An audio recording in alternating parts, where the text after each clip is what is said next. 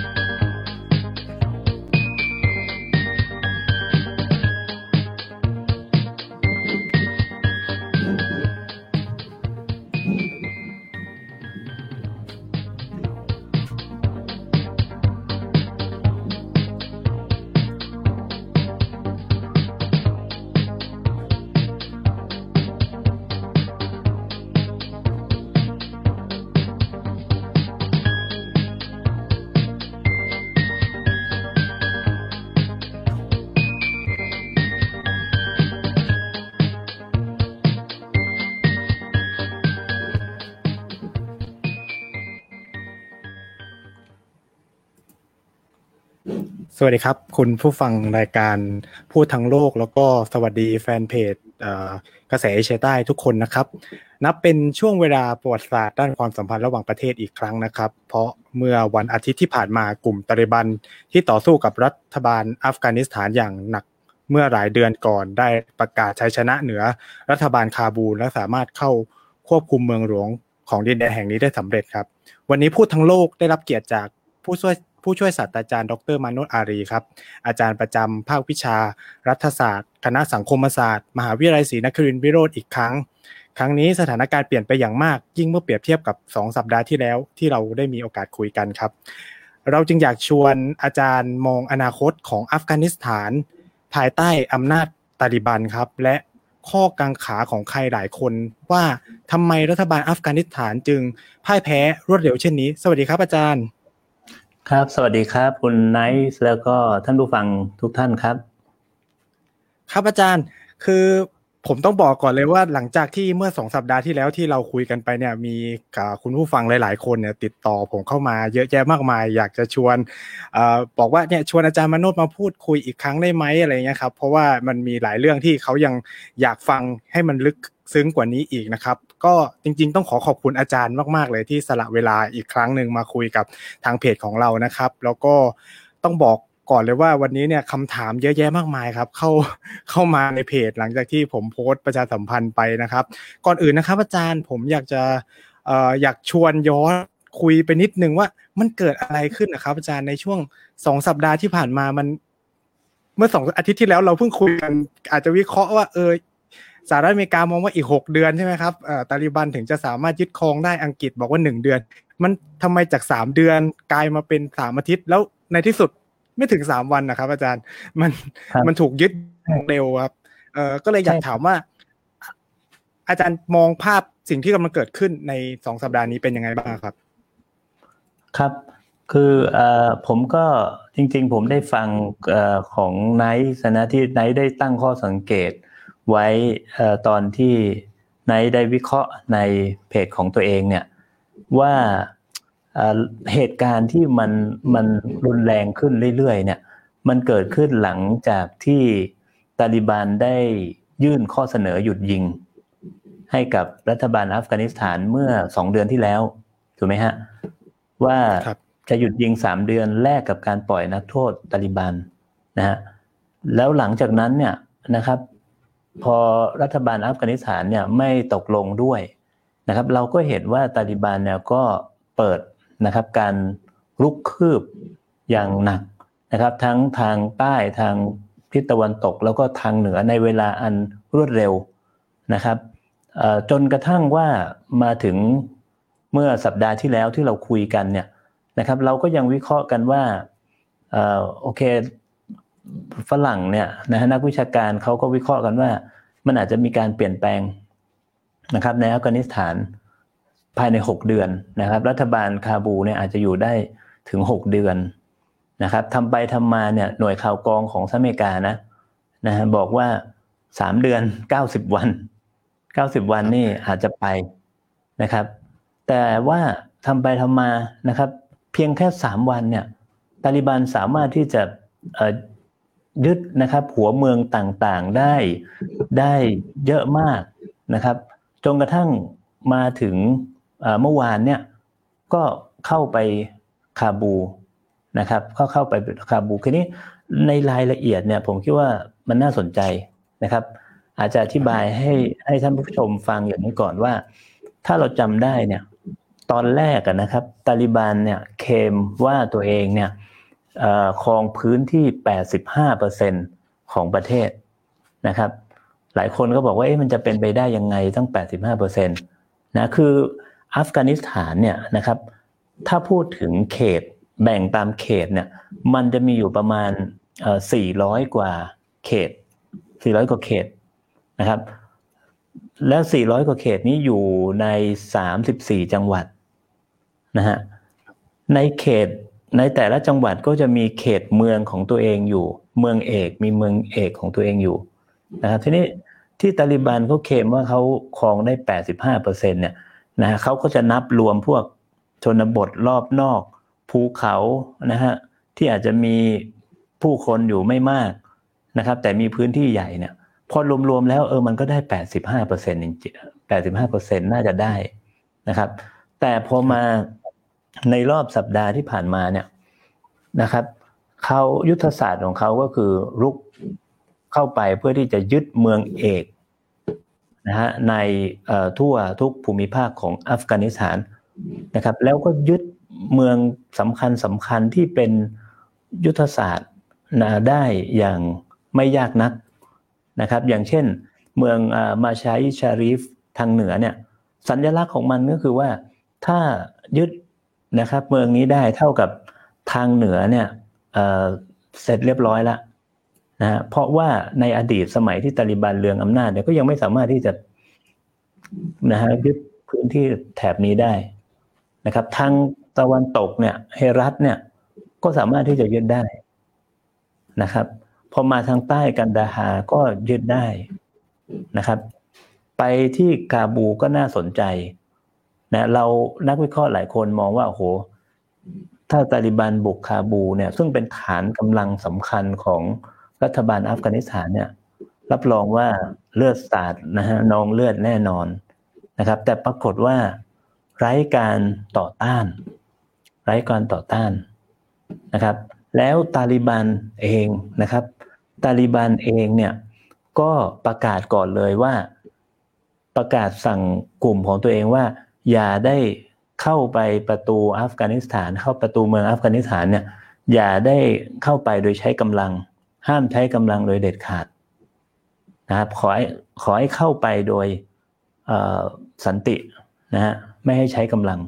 ตรงนี้น่าสนใจมากนะครับ เพราะว่าอะไรฮะผมมองอย่างนี้นะว่าตาลิบันเนี่ยเดินเกมที่น่าสนใจนะคือก่อนหน้านี้เราจะเห็นว่าทหารสหรัฐอเมริกาส่ง ถูกส่งเข้าไปเพิ่มในอัฟกานิสถานสามพันคนนะครับ ตอนหลังไปอีกพันคนนะครับ โดยอเมริกาบอกว่าเฮ้ยไม่ได้ไปทำภารกิจอะไรแค่ไปเร่งอพยพคนอพยพเจ้าหน้าที่ทูตเผาทำลายเอกสารนะครับ ไปขนคนอัฟกานิสถานที่ที่เตรียมจะอพยพนะโดยเป็นคนที่เคยให้การช่วยเหลือนะครับ อเมริกัน ตอนอยู่ที่อัฟกานิสถานล่ามเริ่มอะไรพวกนี้นะฮะไปทำภารกิจนี้ แต่ว่าอเมริกาเตือนตาลิบันว่าไงฮะบอกว่าอย่าอย่าอย่าอย่าได้โจมตีหรือว่าใช้กำลังนะโจมตีสหรัฐอเมริกาทหารของอเมริกันในนั้นนะเพราะฉะนั้นเนี่ยผมคิดว่ามันอาจจะเป็นเหตุผลหนึ่งนะครับ ที่ตาลิบันเนี่ยนะครับ ประกาศไว้ก่อนเลยว่า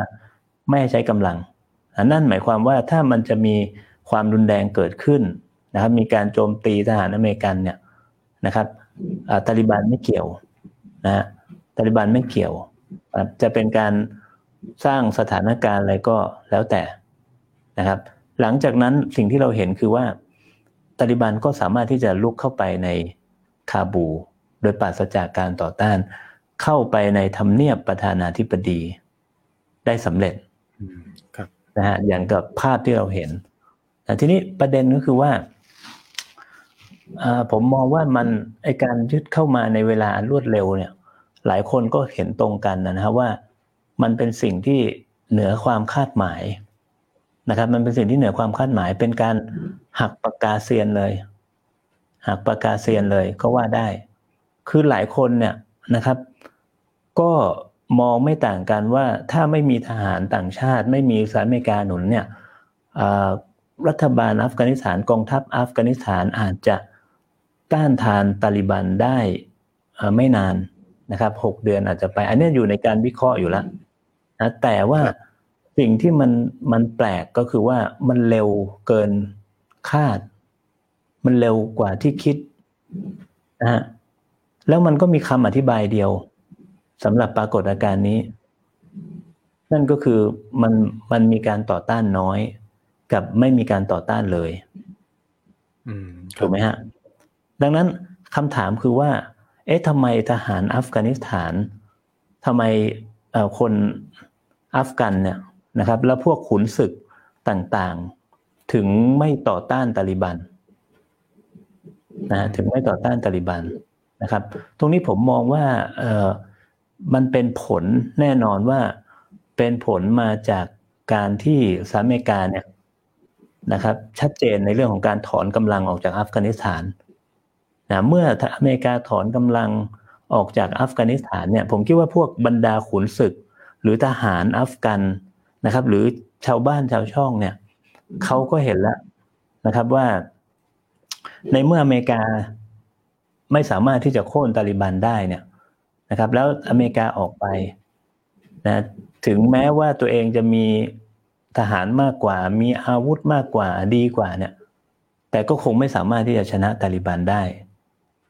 ถ้าจับอาวุธสู้กันต่อเนี่ย ก็สงครามยาวสงครามกลางเมืองก็อีกยาวไกล ไม่รู้จะจบเมื่อไหร่นะครับ แล้วก็จะต้องเสียเลือดเสียเนื้ออีกเยอะแยะมากมาย นะเพราะฉะนั้นพวกนี้เนี่ยก็เลยไม่ต่อสู้ไม่ต่อต้านนะและจำนวนไม่น้อยที่หันไปเข้ากับกลุ่มตาลิบันครับถูกไหมอีกเหตุผลหนึ่งก็คือ อีกเหตุผลหนึ่งที่ผมคิดว่าสำคัญก็คือว่า ขวัญและกำลังใจของทหารพวกนี้นะว่าไอการที่จะต้องต่อสู้กับตาลิบันที่ไม่รู้จะจบสิ้นเมื่อไหร่เนี่ยนะทำไปเพื่ออะไร เพื่อรักษา รัฐบาลที่เขามองว่าเต็มไปด้วยการทุจริตคอร์รัปชันนะเพราะฉะนั้นไอ้ขวัญและกำลังใจตรงนี้มันก็ไม่มีนะสู้ตอนหลังเราจะเห็นนะฮะว่ามันจะมีกระแสเรียกร้องของคนอัฟกานิสถานนะที่เรียกร้องให้ตาลิบันกับรัฐบาลอัฟกานิสถานเนี่ยเจรจากันนะครับจนกระทั่ง ท้ายที่สุดแล้วปรากฏว่าอาชัฟกานีก็หนีออกไปต่างประเทศก่อนไปที่ตาจิกิสถานนะนี่ก็คือนี่ก็คือผมว่าเป็นเหตุผลหลักเลยก็คืออาชัฟกานีเนี่ยสูญเสียการควบคุมนะครับ บรรดาทหารแล้วก็บรรดาขุนศึกนะครับในในเมืองเอกสำคัญสำคัญหลายแห่ง นะครับเขาสูญเสียการควบคุมไปเลย หลังจากที่ชัดเจนแล้วว่าอเมริกาถอนกำลังออกนะครับ เพราะฉะนั้นไอ้ตรงเนี้ยผมคิดว่ามันคือตัวแปรสำคัญที่ทั้งนักวิเคราะห์ทั้งสหรัฐอเมริกา หรือแม้แต่ตัวประธานาธิบดีอาชับกานีก็คาดไม่ถึง เป็นตัวแปรที่เราคาดกันไม่ถึงจริง ๆ ว่าจะตัดสินใจแบบนี้นะครับ ครับ โอเคครับอาจารย์ คือมันก็มีภาพที่เราเห็นกันนะครับ ก็คือประธานาธิบดีอาชาบกานีก็ก็เมื่อวานนี้สดๆร้อนๆก็คือเดินทางเดินทางออกออกนอกประเทศไปนะครับ ก็เลยเออจริง ๆ ก็มีคำถามของคุณผู้ฟังนะครับ คือเขาฝากไว้คือชื่อคุณก้องนะครับเขาก็มีประเด็นที่อาจจะต่อเนื่องจากที่อาจารย์พูดก็ได้ครับว่าเอออะไรมันเป็นเป้าหมายที่แท้จริงของกลุ่มตาลิบันนะครับ ที่ต้องการกลับเข้าไปบริหาร ประเทศอัฟกานิสถานเนี่ยครับแล้วก็อะไรมันเป็นคืออาจจะบอกได้ว่ามันเป็นขวัญกำลังใจของฝ่ายตาลิบันที่ทำให้เขาสามารถบุกยึดเมืองต่าง ๆ ได้รวดเร็วขนาดนี้ครับอาจารย์ คือผมมองแบบนี้นะครับว่าตาลิบันเนี่ยอย่างที่เราคุยกันในสัปดาห์ก่อนนะที่มาของตาลิบันแปลว่ากระบวนการนักศึกษาศาสนานะครับ แล้วการจับอาวุธต่อสู้ของเขาเนี่ยก็เพื่อที่จะ จัดระเบียบ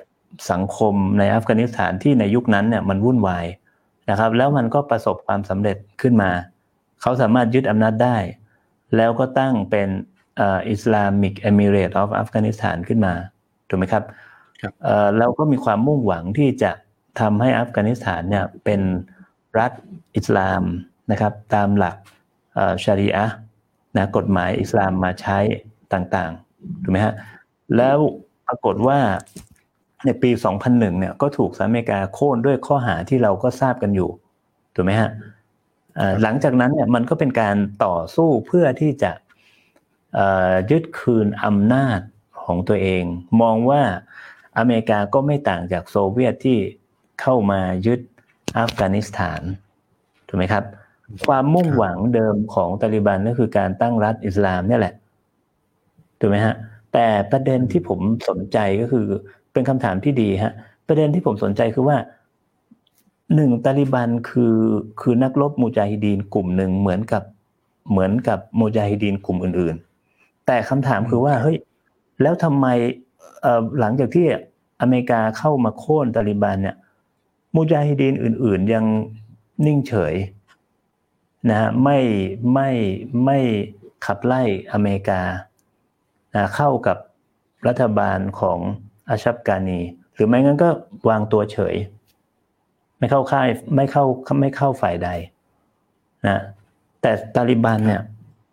ต่อสู้อยู่ตลอดเวลา ผมกำลังคิดว่าสมมุตินะฮะลองคิดดูนะครับว่า ถ้าวันนั้นที่สหรัฐอเมริกาเข้ามาเนี่ยแล้วตั้งรัฐบาลอาชับกานีหรือว่าต่อเนื่องมาถึงคามิคาไซต่อเนื่องมาถึงอาชับกานีเนี่ย ถ้าสมมุติว่าอัฟกานิสถานเนี่ยนะฮะเป็นเป็นประเทศที่มีอะไรนะฮะมีการใช้หลักการของศาสนาอิสลามมามาบริหารประเทศนะครับ หรือว่ามีการสร้างระบบยุติธรรมที่มีประสิทธิภาพนะครับ ไม่มีปัญหาการคอร์รัปชันเนี่ยตาลิบันยังจะเคลื่อนไหวต่อสู้ พื่อชิงอำนาจกลับมาหรือไม่นะเพราะว่าความมุ่งหวังของเขาเนี่ยต้องการเห็นอัฟกานิสถานเป็นรัฐอิสลาม แต่ไม่ได้หมายความว่าตัวเองจะต้องมีอำนาจหรือเปล่านะแต่ตลอด 20 ปีที่ผ่านมาเนี่ย อัฟกานิสถานมันไม่ได้เป็นภาพแบบนั้นเนี่ยฮะ อืมครับ มันไม่ได้เป็นภาพแบบนั้น เพราะฉะนั้นเนี่ย ผมก็เลยคิดว่าเขาก็ยังคงความมุ่งหวังเดิมในการที่จะ ตั้งรัฐอิสลามขึ้นมานะฮะในแบบที่เขามองว่ามันควรจะเป็นนะครับ และที่สำคัญคือเขาบอกว่า ตอนนี้ถึงแม้ว่าเขาจะกลับมาในโฉมใหม่นะครับ ที่ให้คุณค่ากับหลักการเรื่องเสรีภาพ เรื่องสิทธิมนุษยชนแต่นะครับ ระบอบอิสลามก็ยังคงเป็นเป้าหมายเดิมของเขา อันนี้เป็นสิ่งที่เขาประกาศชัด นะแต่ว่าอาจจะเป็นอิสลามที่เปิดกว้าง ซึ่งเขาบอกว่าอันนี้มันไม่ใช่ความต้องการของตาลิบันอย่างเดียว แต่มันเป็นความต้องการของคนในคนอัฟกานิสถานส่วนใหญ่ด้วย อันนี้อันนี้คือสิ่งที่ตาลิบันเคม ว่ายังไงเนี่ยอัฟกานิสถานก็จะต้องผูกโยงกับความเป็นอิสลามนะครับผมเคยพูดไปไปไปแล้วว่าในอดีตเนี่ยมันเคยมีกษัตริย์ที่ ที่เขาพยายามต้องการที่จะเปลี่ยนอัฟกานิสถานให้ให้มีความเป็นตะวันตกมากขึ้นนะครับ แล้วตัวเขาเองก็ไปตะวันตกไปนำวิถีชีวิตแบบตะวันตกพยายามที่จะสร้างความทันสมัยให้กับอัฟกานิสถาน แต่สุดท้ายก็ถูกโค่นลงถูกปฏิวัติ เพราะคนอัฟกานิสถานเนี่ยไม่พอใจตรงนี้ แล้วต่อมาเราก็จะเห็นว่าอะไรครับ ไม่ว่าจะเป็นยุคหลังโซเวียตออกไปเนี่ย นะการตั้งชื่อประเทศอัฟกานิสถานเนี่ยมันก็ยึดโยงอยู่กับความเป็นอิสลาม สมัยนั้นเป็น Islamic State of Afghanistan ถูกไหมฮะพอตาลิบันยึดอำนาจเข้ามาได้เป็น Islamic Emirate of Afghanistanนะครับพอสหรัฐเข้ามาโค่นตาลิบันนะครับตั้งรัฐบาลก็เปลี่ยนชื่อประเทศขึ้นมาเป็น Islamic Republic of ซึ่งตอนนี้ตาลิบันกำลังเปลี่ยนเป็นเปลี่ยนกลับไปเป็น Islamic Emirate ของอัฟกานิสถานเขาก็จะมองว่าเนี่ยฮะมันเป็นความมันเป็นความต้องการของของคนอัฟกานิสถานอยู่แล้วนะซึ่งซึ่งอันนี้ก็อาจจะอาจจะอาจจะจริงใช่ไหมฮะเพราะตอนที่ตาลิบันเคลื่อนไหวต่อสู้ใหม่ ๆเขาก็ชูเรื่องนี้ ชูเรื่องของการ อะไรนะครับสร้างความยุติธรรม ชูเรื่องของการนำหลักการศาสนามาใช้ถูกไหมฮะ แต่พอเขาขึ้นมามีอำนาจเนี่ย คนส่วนหนึ่งก็ไม่คาดคิดว่าการตีความศาสนาอิสลามของตาลิบันในยุคนั้นเนี่ยนะครับ มันจะเข้มข้นนะครับถึงขนาดนั้นนะแต่พอมาวันนี้เนี่ยตาลิบันก็พยายามชี้นะฮะ พยายามที่จะแสดงให้เห็นแล้วว่าเขาเปลี่ยนไปแล้ว เขายอมรับนะครับคุณค่าสากลมากขึ้นนะซึ่งเขาก็บอกว่ามันไม่ได้มีอะไรนะครับ ที่จะขัดกับหลักการของศาสนานะครับ อันนี้น่าจะตอบคำถามของท่านผู้ฟังได้พอสมควรนะฮะ ครับก็ เป็นอะไรที่น่าสนใจครับ ทีนี้ครับอาจารย์คืออย่างสัปดาห์ที่แล้วเนี่ยเราก็ได้คุยกันถึงพวกตัวแสดงสำคัญสำคัญในอัฟกานิสถานถูกไหมครับ แล้วก็เราคุยกันถึงเรื่องตัวแสดงภายนอก ซึ่งอาจารย์เนี่ยก็ได้จัด priority อันดับหนึ่งให้กับสหรัฐอเมริกาเลย ผมก็เลยมีคำถามเข้ามาเอ่อคำถามต่อเนื่องกับกับเรื่องสหรัฐอเมริกาครับว่าในขณะที่เราก็ได้เห็นสภาพว่า กลุ่มตาลิบันเนี่ยเคลื่อนไหวอย่างหนักในช่วงที่สหรัฐกำลังถอนทหารก็เลยอยากทราบว่า ตอนที่รัฐบาลอัฟกานิสถาน ซึ่งถูกพยุงแล้วก็เขาเรียกว่าให้ความช่วยเหลือจากสหรัฐอเมริกามาตลอด แล้วก็สหรัฐเนี่ยแทบจะลงเงินจำนวนมหาศาลกองทัพอัฟกานิสถาน แล้วก็รัฐบาลอัฟกานิสถานอย่างต่อเนื่องเลยการที่รัฐบาลอัฟกานิสถานเพียมค้ำอย่างต่อเนื่องในช่วงสองสัปดาห์ที่ผ่านมาครับสหรัฐกำลังทำอะไรอยู่ครับ คือ อาจารย์อาจจะช่วยไขหรือเขาเรียกอธิบายภาพให้คุณผู้ฟังได้รับรู้สักเล็กน้อยว่ามันมันเกิดอะไรขึ้นทำไมสหรัฐถึงกลายเป็นหนึ่งในตัวปฏิกิริยาเร่งที่ทำให้ตาลีบันยึดครองคาบูลได้เร็วขึ้นอย่างเงี้ยครับ อืมผมคิดว่าสหรัฐเองเนี่ย อย่างที่เราคุยกันว่าเขาก็มีการประเมินที่ผิดพลาดเหมือนกันนะฮะ แล้วเราถ้าเราดูท่าทีของโจไบเดนก่อนหน้านี้เนี่ย โจไบเดนบอกเลยนะว่าสหรัฐอเมริกาเนี่ยยังคงถึงแม้จะเอาทหารออกไปนะฮะแต่ยังคงที่จะให้การสนับสนุนรัฐบาลอัฟกานิสถานต่อ ทั้งในเรื่องของอาวุธนะครับ ทั้งในเรื่องของเงินที่จะมาใช้จ่ายด้านการทหารนะครับ แล้วก็การให้คำแนะนำอื่นๆนะนั่นแปลว่าสหรัฐอเมริกาก็ไม่คาดคิดนะครับ ว่าตาลิบันเนี่ยจะ ลุกนะครับ แล้วก็ยึดมาได้เร็วขนาดนี้นะครับ ทีนี้มันมันมันมีแบบนี้ฮะคือถ้าเราเปรียบเทียบกันระหว่างโจไบเดนกับโดนัลด์ทรัมป์เนี่ย ก็น่าสนใจนะครับเพราะว่าโดนัลด์ทรัมป์เนี่ยเป็นคนที่ตกลงกับตาลิบันถูกไหมครับ แล้วก็ตกลงกันว่าจะถอนกำลังออกภายในวันที่หนึ่งพฤษภา นะซึ่งผมคิดว่าถ้าทำชนะการเลือกตั้งเนี่ยเขาจะเขาจะเขาจะถอนกำลังออกไปภายในหนึ่งพฤษภาตามที่กำหนดนะครับ หรือไม่เขาก็อาจจะมีลูกเล่นนะครับ นั่นก็คือการพ่วงเงื่อนไขของการเอาทหารออกไปว่าตาลิบันจะต้องหยุดยิงจะต้องอะไร ด้วยเพิ่มมากขึ้นใช่ไหมครับ นี่จึงเป็นเหตุผลว่าทรัมป์เขาบอกเลยว่าเขาวิจารณ์นะครับไบเดนแล้วขอให้ไบเดนลาออกเลย เพื่อรับผิดชอบกับความวุ่นวายตรงนี้เขาบอกว่าเขาสามารถจัดการได้ดีกว่านะแปลว่าทำเตรียมหนึ่งเตรียมที่จะเอาทหารออกนะครับสองก็คือเตรียมที่จะทำให้มันมีการหยุดยิง อย่างน้อยก็ระยะเวลาหนึ่งนะหรือถ้ามันจะเกิดขึ้น อะไรจะเกิดขึ้นหลังจากที่สหรัฐเอาทหารออกไปเนี่ย ผมคิดว่าสหรัฐอเมริกาก็ยังคงไม่เสียหน้าขนาดนี้ เพราะว่าความความล้มเหลวมันจะไปไปอยู่ที่การเจรจาที่ไม่ประสบความสำเร็จ ระหว่างรัฐบาลอัฟกานิสถานกับกลุ่มตาลิบันถูกไหมครับ แต่ว่าความผิดพลาดประการหนึ่งก็คือว่าโจไบเดนเนี่ย นะครับได้ได้อะไรอะเลื่อนนะกำหนดการของการถอนทหารออก มาอย่างที่เราเห็นนะพอเลื่อนมาแล้วเนี่ยมันเท่ากับว่ามันละเมิดข้อตกลงที่ทำกับตาลิบันละ เพราะฉะนั้นเราจึงเห็นว่าตั้งแต่พฤษภาตาลิบันเริ่มลุกหนักขึ้น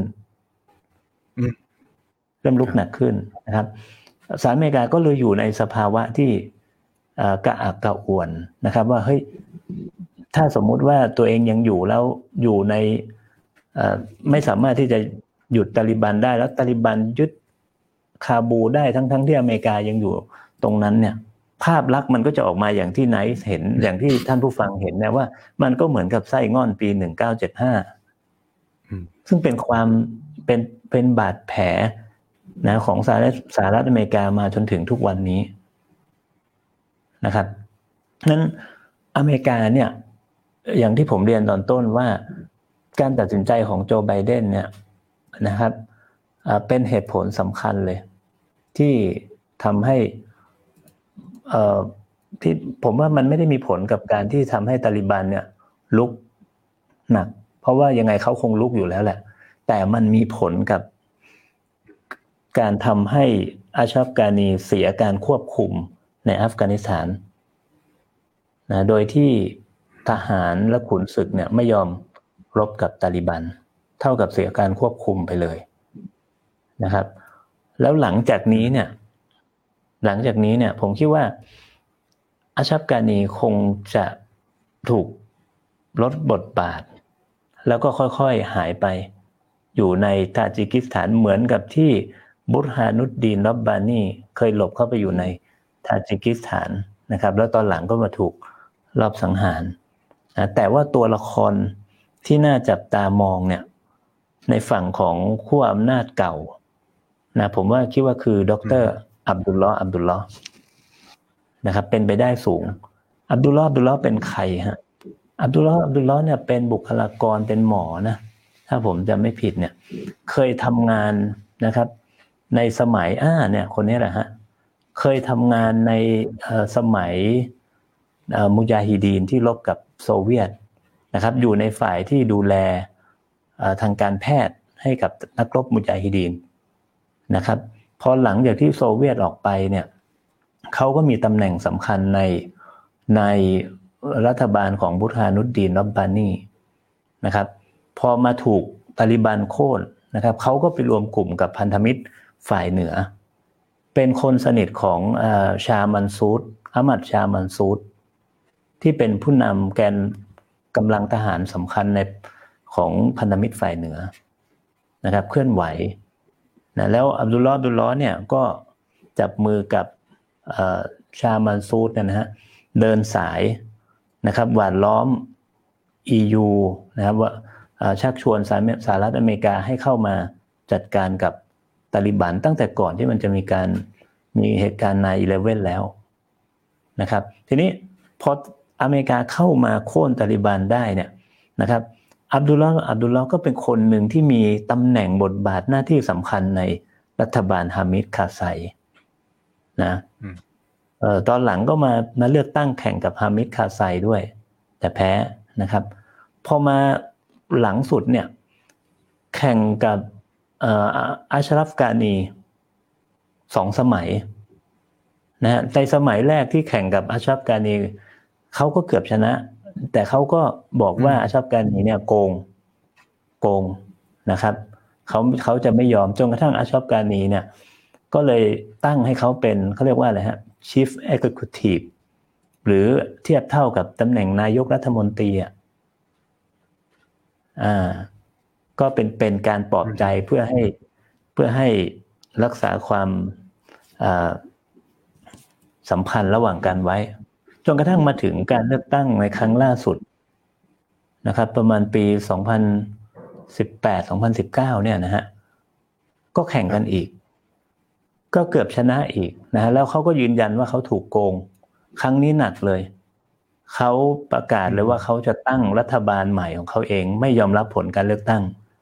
จะตั้งรัฐบาลขึ้นมาคู่ขนานกับรัฐบาลของอาชัฟกานี แตกแยกกันรุนแรงมากนะครับ ท้ายที่สุดแล้วเนี่ยอาชัฟกานีก็เลยตั้งให้อับดุลลอฮ์อับดุลลอฮ์เป็นประธานสภาสมานฉันท์แห่งชาติ เพื่อทำหน้าที่เป็นหัวหน้าคณะพูดคุยกับตาลิบัน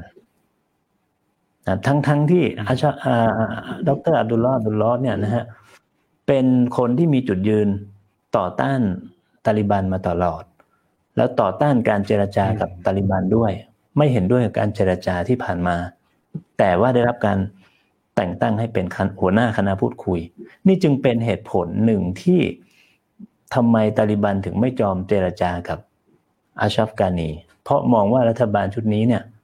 ไม่จริงใจกับการเจรจานะถ้าไม่งั้นคงไม่ตั้งดรอับดุลลออับดุลลอขึ้นมา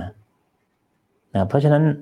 วันนี้เนี่ย ผมคิดว่าตัวละครที่น่าจับตามองก็คือ อีกคนหนึ่งคือดรอับดุลลออับดุลลอ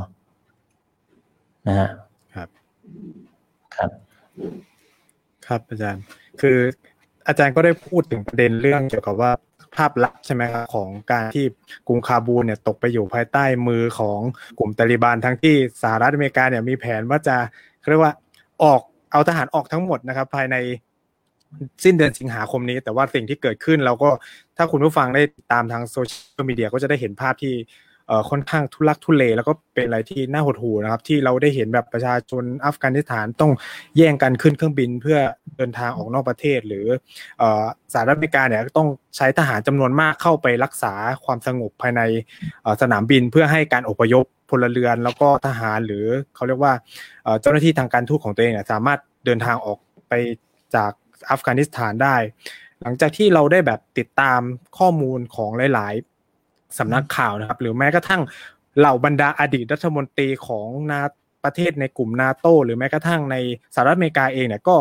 มักจะออกมาพูดว่าเนี่ยมันเป็นความล้มเหลว แล้วมันเป็นความเขาเรียกว่าหน่าอับอายของสหรัฐอเมริกา ผมก็เลยอยากถามอาจารย์ครับว่าไอ้ชัยชนะของกลุ่มตาลิบันเหนือกรุงคาบูเนี่ย เราจะถือได้ไหมครับว่ามันเป็นความพ่ายแพ้ของสหรัฐอเมริกา แล้วก็ชาติพันธมิตรในการเข้ามาในเครื่องหมายคำพูดนะครับว่ารักษาสันติภาพใน อัฟกานิสถานอย่างเงี้ยครับ ครับ คือถ้าเอาไอ้ที่อยู่ในเครื่องหมายคำพูดเป็นตัวตั้งเนี่ย ก็ล้มเหลวสิ้นเชิงนะฮะไม่ประสบความสำเร็จแล้วก็ล้มเหลวด้วยนะครับ แต่ถ้าเอาภารกิจที่เข้ามาเพื่อที่จะจัดการกับอันกอยดะ แล้วก็สังหารอุสมาบิลาเดนเนี่ย อันนี้อาจจะอาจจะเคลมว่าว่าตัวเองเนี่ย ประสบความสำเร็จได้นะครับ แต่ถ้าสร้างสันติภาพเนี่ยผมคิดว่าอันเนี้ยนะครับคือความล้มเหลวที่ชัดเจนมากนะครับ อเมริกาถูกวิพากษ์วิจารณ์อย่างหนักนะครับแล้วมันก็ทำให้ทำให้หลายคนเอาไปเปรียบเทียบกับสมัยไส้ง่อนใช่ไหมครับเวียดนามแตก นะครับ ก็เป็นเป็นภาพที่ผมคิดว่านานๆทีเราจะได้เห็นนะครับสหรัฐอเมริกาเนี่ยมีสภาพแบบนี้นะฮะคือมันมีคำพูดหนึ่งนะที่นักวิเคราะห์เขาเขามองเขาบอกว่าไอ้สงครามในอัฟกานิสถานระหว่างสหรัฐอเมริการัฐบาลอัฟกานิสถานกับกลุ่มตาลิบันเนี่ยด้านหนึ่งมันคือสงครามระหว่างเทคโนโลยี กับแรงศรัทธานะนั่นก็คือว่าตาลิบันเนี่ยไม่ได้มีอะไรเลยฮะไม่ได้มีอาวุธดันทันสมัยไม่ได้มีเครื่องบินลบทางอากาศ ไม่ได้มีรถถังอะไรเลยนะครับ มีแค่ปืนนะครับ แต่ฝั่งของอเมริกาเนี่ยมีเทคโนโลยีที่ทันสมัยมากนะแต่ปรากฏว่าผลมันก็ออกมาอย่างที่เราเห็นนะว่าถึงแม้ว่าจะมีกำลังพลจำนวนมาก มีเทคโนโลยีที่ล้ำหน้า แต่เมื่อคนที่ใช้เทคโนโลยีนั้นเนี่ยนะครับ ตัดสินใจไม่เอาด้วยกับรัฐบาลหรือไม่ใช้อุปกรณ์เหล่านั้นเนี่ยนะฮะมันก็ไม่มีเกิดประโยชน์อะไรเลยนะครับ แล้วตาลิบันเองเนี่ยก็เขาเรียกว่าต่อสู้นะฮะทั้งทั้งที่รู้ว่าอาวุธยุโทโธปกรณ์แล้วก็จำนวน กำลังพลของตัวเองน้อยกว่าเนี่ยนะครับ แต่ว่าก็ยังก็ยังต่อสู้มาได้ถึงเอ่อยี่สิบปีเนี่ยนะฮะเขาถึงบอกว่ามันเป็นการต่อสู้ระหว่างแรงศรัทธานะของตาลิบันที่ที่ต่อสู้พร้อมที่จะตายนะครับ กับอาวุธที่ทันสมัยนะแต่ว่าเอาเข้าจริงไม่สามารถที่จะเอามาเอามาปรับตาลิบันได้จริง นะครับ ครับ จริง ๆ ก็จริง ๆ ก็อยากเสริมอาจารย์นิดนึงเช่นเดียวกันก็คือว่า จริง ๆ แล้วเนี่ยกลุ่มตาลิบันเนี่ยอาวุธยุทโธปกรณ์ต่างๆเนี่ยค่อนข้างจะเสียเปรียบกับกองทัพอัฟกานิสถานอย่างมาก แล้วก็สหรัฐอเมริกาด้วยเหมือนที่ผมเข้าใจว่าการวิเคราะห์ของสหรัฐ ที่ก่อนจะออกมาเนี่ยก็แบบมองว่าเออเราเทรนทหารกองทัพอัฟกันมาเป็นเวลานานมียุทธปกรณ์ทันสมัยมากมาย แต่พอเอาเข้าจริงแล้วกลายเป็นว่ายังไม่ทันได้รบเลยทหารอัฟกันทหารก็กลับยอมจำนวนแล้วในจำนวนมากอย่างที่อาจารย์เล่าไปก่อนนั่นก็คือ ยอมเขาเรียกว่า แปรพักด้วยซ้ำนะครับ ไปอยู่กับกลุ่มตาลิบันเลยเราก็จะได้เห็นภาพที่น่าสนใจค่อนข้างมากในในอัฟกานิสถาน ต่อจากที่เราคุยถึงสถานการณ์ในในปัจจุบันของของอัฟกานิสถานแล้วเนี่ย ผมก็เลยอยากจะชวนอาจารย์มองไปถึงอนาคตของอัฟกานิสถานว่ามันจะมีลักษณะเป็นยังไงครับ ก็คือว่าหลังจากที่กรุงคาบูลเนี่ยครับโดนยึดครองโดยกลุ่มตาลิบัน ในวันนี้เราก็ทราบแล้วว่าที่เบ็ดเสร็จเรียบร้อยแล้วเขาก็ได้เข้าสู่กรุงคาบูลแล้ว แล้วก็เหมือนที่เขาเรียกว่าโครศก ของตาลิบันก็บอกว่าเขาเข้าไปเพื่อไปรักษาช่องว่างสุญญากาศทางด้านความมั่นคงที่ปัจจุบันเนี่ยมันไม่มีรัฐบาลอัฟกานิสถานดูแลอยู่อะไรครับ เราจะถือได้ว่านี่เป็นการสิ้นสุดสงครามกลางเมืองอันยาวนานของอัฟกานิสถานหรือไม่ครับอาจารย์ แล้วก็อาจารย์คิดว่ามันมีความเป็นไปได้ไหมครับ ว่าหลังจากนี้มันจะเกิดกลุ่มต่อต้านในอัฟกานิสถานหรือบางส่วนเนี่ยเขาก็อาจจะมองว่าใน ความเป็นกลุ่มก้อนของตาลิบันเองเนี่ยข้างในมันก็มีความขัดแย้งอยู่ มันจะเกิดการประทะกันข้างในของตาลิบันหลังจากนี้หรือเปล่าครับอาจารย์ ครับ คือผมคิดว่าตอนนี้เนี่ยนะครับตาลิบันประกาศแล้วว่าสงครามที่ดำเนินมา 20 ปีเนี่ยมันได้สิ้นสุดลงแล้วนะครับ แล้วผมคิดว่าเขามองมองการถอนทหาร แล้วก็การหนีออกไปนอกประเทศของอาชับกานีเนี่ย ว่าเป็นการได้รับนะครับอิสรภาพหรือการปลดปล่อยอัฟกานิสถานจากการยึดครองของต่างชาตินะดังนั้นหลังจากนี้เนี่ยผมคิดว่าสิ่งที่ตาลิบันจะพยายามที่จะทำก็คือการสร้างนะชาติขึ้นมานะครับ การฟื้นฟูประเทศนะครับ แล้วอย่างที่เราคุยกันว่าสิ่งหนึ่งที่เขายืนยันชัดเจนคือ ระบอบอิสลามก็คือเป้าหมายของของอัฟกานิสถาน แต่ว่าเป็นอิสลามที่อาจจะเปิดกว้างกว่ากว่าในอดีตนะครับ กว่าในอดีต ซึ่งตรงนี้เนี่ย ผมคิดว่ามันน่าสนใจก็คือว่าหลายคนนะครับไม่ได้พูดถึงนะครับ ว่าจริง ๆ แล้วตาลิบันในยุคปลายทศวรรษ 90 เนี่ยเขาก็เตรียมนะครับที่จะยืดหยุ่น นะครับ ในเรื่องของหลักการหลักชาริอะหลาย ๆ อย่างนะครับ เช่นในปี 1999 เนี่ยนะครับเขาเตรียมนะครับมีการร่างรัฐธรรมนูญกันไว้แล้ว แต่ว่ารัฐธรรมนูญฉบับนี้เนี่ยสุดท้ายแล้วเป็นหมันนะครับ ยังไม่ทันนำมาใช้ตาลิบันก็ถูกโค่นล้มก่อน ทีนี้ในรัฐธรรมนูญฉบับนี้เนี่ยมันก็มีอยู่ประเด็นหนึ่งที่ไม่ว่ามีใคร หยิบมาพูดมากนัก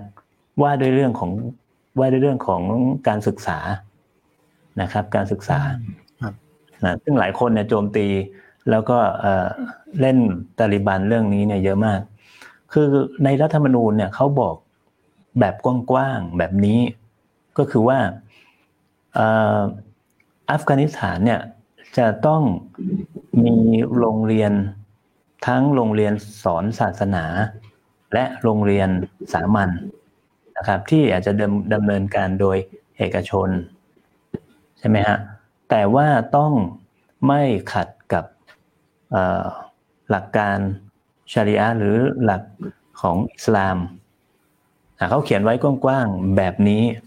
นะครับ ซึ่งในในย่าของมันเนี่ยนะครับก็คือว่า การที่จะให้นักเรียนผู้หญิง ไปเรียนปะปนกับผู้ชายเนี่ยนะครับเขามองว่ามันเป็นเรื่องที่ผิดนะมันเป็นเรื่องที่ไม่เหมาะสมนะครับ ดังนั้นนะฮะการที่จะให้ไปเรียนได้นะจะต้องจัดเตรียมนะครับ โรงเรียนชายโรงเรียนหญิงที่แยกกัน ครูชายครูหญิงที่แยกกันนะฮะแต่ประเด็นก็คือว่าในช่วงนั้นเนี่ยนะครับ อัฟกานิสถานยากจนมาก อัฟกานิสถานขาดทรัพยากรมาก ไม่มีครูผู้หญิงที่มากพอที่จะเปิดโรงเรียนผู้หญิงนะแล้วก็ไอการดูแลเรื่องของความปลอดภัยของนักเรียนผู้หญิงเนี่ยนะครับ ก็ยังยังไม่สามารถที่จะทำได้ เพราะฉะนั้นเนี่ยจึงอาจเป็นที่มาของการที่ตาลิบันเนี่ยยังไม่ให้ผู้หญิงไปเรียนในขณะนั้น นะครับยังไม่ให้ผู้ผู้หญิงเดินทางไปเรียนขนาดนั้นนะครับ เพราะเพราะว่าอย่างที่เราทราบกันดีว่า ตอนที่ตาลิบันถือกำเนิดขึ้นมาเนี่ย เรื่องหนึ่งก็มาจากเรื่องของการคุกคามเพศหญิง หมายถึงว่ามันมีการมันมีปัญหาคุกคามนะครับผู้หญิงในอัฟกานิสถานเนี่ยตาลิบันถึงจับอาวุธขึ้นมาเพื่อที่จะแก้ไขปัญหาตรงนี้นะครับ อันนี้เป็นเป็น ปัจจัยหนึ่ง ทีนี้มันก็มีข่าวมีรายงานออกมานะ ว่าอย่างไรก็ตามเนี่ย ในตอนนั้นมันก็มีการแอบนะครับ เปิดโรงเรียนนะครับ แล้วก็มีการเรียนปนกันระหว่าง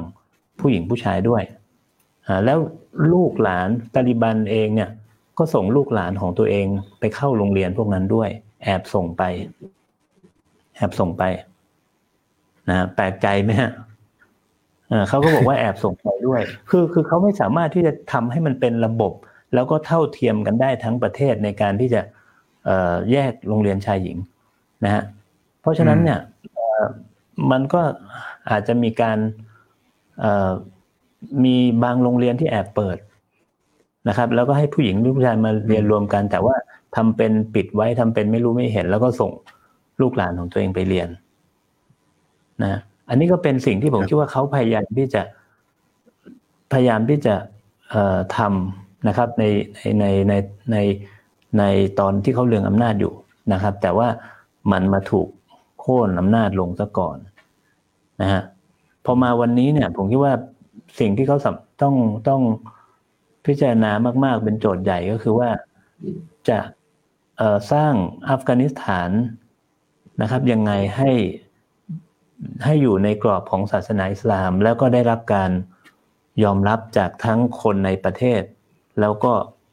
นานาชาตินะครับ ภารกิจที่สองคือต้องสร้างความเป็นเอกภาพในอัฟกานิสถานให้ได้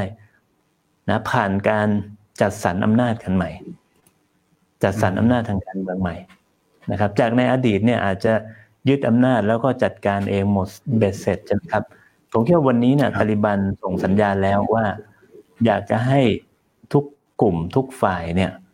นะครับ มามีส่วนร่วมในการปกครองนะซึ่งตรงนี้เนี่ยน่าจับตาว่ามันจะออกมาในลักษณะไหน ในลักษณะของการกระจายอำนาจให้กับกลุ่มชนเผ่าต่าง ๆ เพราะว่าอัฟกานิสถานเนี่ยมันมีกลุ่มชนเผ่าที่หลากหลายนะครับ มีทั้งปัชตุนแตจิกอุซเบกอะไรเยอะแยะนะแต่ว่าแน่นอนว่า คนส่วนใหญ่เป็นปัชตุน ซึ่งถ้าจัดสรรแบบนี้เนี่ยอำนาจก็ยังอยู่ที่ตาลิบันอยู่ดีนะฮะว่าอันนี้ก็เป็นอีกแนวทางหนึ่งที่ที่อาจจะเป็นไปได้ แต่ว่าตาลิบันคงไม่ไม่ยอมถึงกระทั่งว่าให้มีการเลือกตั้งแบบตะวันตกนะฮะเราคงคงยังไม่เห็นภาพ แบบนั้นในเวลาอันใกล้นะครับอีกด้านหนึ่งก็คือการสร้างการยอมรับในระดับนานาชาติอันนี้ก็เป็นภารกิจหนึ่งที่สำคัญนะซึ่งจีนก็จีนก็แสดงตัวชัดเจนนะครับว่ายอมรับตาลิบันแล้วนะครับ แล้วก็ประเทศอื่นๆ ผมก็คิดว่าคงจะ ทยอยมาเรื่อยๆนะทีนี้มาถึงคำถามสำคัญที่นายถามเนี่ยนะครับ ที่จะเป็นปัญหาภายในอัฟกานิสถานหรือไม่อย่างไร จะมีหลังจากนี้เนี่ยจะมีกลุ่มที่ต่อต้านตาลิบันหรือไม่นะผมคิดว่าน่าจับตาในสองสองส่วนด้วยกันนะส่วนที่หนึ่งคือ การต่อต้านจากกลุ่มติดอาวุธ และกลุ่มก่อการร้ายที่เคลื่อนไหวในอัฟกานิสถานอยู่ในขณะนี้ โดยเฉพาะอย่างยิ่งกลุ่ม IS นะฮะกลุ่ม IS เพราะว่าหลังจากที่ IS เสียที่มั่นที่ซีเรียในปี 2017-2018 เนี่ย IS สมาชิกของ IS จำนวนหนึ่งเนี่ยนะครับ เคลื่อนมาที่อัฟกานิสถานนะครับหวังที่จะสร้างเครือข่ายสร้างฐานขึ้นมาในอัฟกานิสถาน นะครับ บางบางแหล่งข่าวรายงานว่ามีเป็นหมื่นคนแล้วก็หลายหลายครั้งก็ก่อเหตุขึ้นมาในอัฟกานิสถานนะครับปะทะกับตาลิบันด้วย มีการปะทะกับตาลิบันด้วยตาลิบันก็สามารถที่จะจับกลุ่มนะครับ กลุ่ม IS ในเขตอิทธิพลของตัวเองได้หลายร้อยคนนะเพราะฉะนั้นเนี่ยถ้าพูดถึง กลุ่มที่จะเป็นปัญหาสำหรับตาลิบันในอนาคตเนี่ย ผมคิดว่า IS น่าจับตามองนะครับ คราวนี้ชาติตะวันตกนะครับ หลายประเทศเนี่ยกังวลกันว่า การกลับมาของกลุ่ม IS เนี่ย มันจะมันจะทำให้อั้นกอยดะพังงาดขึ้นมาอีกครั้ง โดยมองว่าอั้นกอยดากับตาลิบันเนี่ยยังมีความสัมพันธ์ที่ แนบแน่นกันเหมือนในอดีตนะฮะตรงนี้ผมคิดว่ามันอาจจะมันอาจจะต้องมาคิดใหม่นะครับเพราะว่าอะไรครับ เพราะว่าถ้าสมมุติว่าตาลิบันกับอันกอยดาเนี่ยมีความสัมพันธ์ที่แนบแน่นกันแบบนั้นเนี่ย ผมคิดว่าตาลิบันเนี่ยคงไม่ไปทำข้อตกลงกับสหรัฐอเมริกา โดยมีเงื่อนไขว่าจะไม่สนับสนุนอันกอยดา จะไม่ยอมให้อันกอยดามาใช้อัฟกานิสถานเป็นฐานในการเคลื่อนไหวนะครับตีสหรัฐอเมริกาและพันธมิตรถูกไหมครับ แล้วตรงนี้เนี่ยคือหลายคนนะฮะอาจจะไม่ไม่ได้ไม่ได้ไม่ได้รับรู้มุมตรงนี้สักเท่าไหร่ ก็คือว่ามันมีเรื่องของเกียรติยศ ศักดิ์ศรี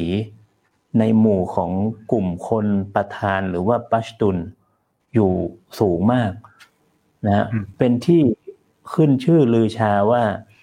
คนพวกนี้เนี่ยนะฮะนอกจากเป็นนักรบแล้วเนี่ย สิ่งที่เขาให้ความสำคัญมาก ๆ เลยก็คือว่าคำมั่นสัญญา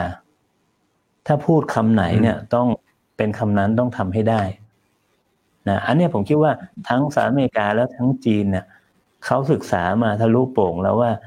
กลุ่มที่เรียกว่าปัชตุนหรือว่าปัชตุนวาล่าเนี่ยเขามีลักษณะแบบนี้นะครับ ดังนั้นดังนั้นถ้าสมมุติว่าเขาไปทำข้อตกลงกับอเมริกา โดยมีอันกอยดะเป็นเงื่อนไขอย่างที่ว่าเนี่ย ผมคิดว่าความสัมพันธ์มันมันไม่ได้แนบแน่นเหมือนในอดีตนะครับทีนี้หรือแม้แต่ในทศวรรษ 90 ก็ตามเนี่ย ตาลิบันเคยเตือนอุสมาบินลาเดนนะว่าอย่าใช้อัฟกานิสถานเป็นฐานในการเคลื่อนไหวนะเพราะมันจะทำให้โลกภายนอกเนี่ยเข้าใจตาลิบันผิดนะครับอันนี้คือสิ่งที่มุลลาอุมัตเนี่ยบอกกับอุสมาบินลาเดน แล้วในในในช่วงเวลาเดียวกันเนี่ยนะครับตาลิบันก็ส่งสัญญาณไปถึงกลุ่มติดอาวุธอุยกู ที่เคลื่อนไหวในอัฟกานิสถานด้วยว่า อย่า อย่าใช้อินแดนอัฟกานิสถานเคลื่อนไหว เช่นเดียวกันนะทีนี้เราลองคิดดูนะว่า ประสบการณ์ของตาลิบันที่ผ่านมาเนี่ยนะครับ ที่ต้องเจอกับสงครามและการถล่มของสหรัฐอเมริกา การโค่นล้มรัฐบาลตาลิบันเนี่ยทั้งๆทที่ตาลิบันไม่ได้มีส่วนเกี่ยวข้อง รับรู้กับเหตุการณ์ในเลเว่นเลยนะครับ คนที่ก่อเหตุเหตุการณ์ในเลเว่นไม่ได้มีคนสัญชาติอัฟกันเลยนะแต่เพราะการที่อเมริกาบอกว่าตาลิบันให้ที่พักพิงอันกอยดาเนี่ยทำให้เกิดสงครามจากวันนั้นยี่สิบปีมาถึงวันนี้นะสูญเสียมากมายฉะนั้นจากประสบการณ์ตรงนี้เนี่ยผมคิดว่าโจทย์หนึ่งของตาลิบันต้องแสดงให้นานาชาติเห็นว่าตาลิบันไม่สนับสนุนกลุ่ม ติดอาวุธใด ๆ นะฮะ และนี่เองที่ผมคิดว่าอาจจะทำให้ตาลิบันเองตกเป็นเป้าโจมตีของกลุ่มอันกอยดาก็เป็นได้นะครับ ครับ อันนี้ก็เป็นมุมมองที่ค่อนข้างน่าสนใจเหมือนกัน ก็คืออีกอีกส่วนหนึ่งก็คือว่า การเคลื่อนไหวเรียกร้องประชาธิปไตย จะกลายเป็นอีกกลุ่มก้อนหนึ่ง ในอัฟกานิสถานที่ที่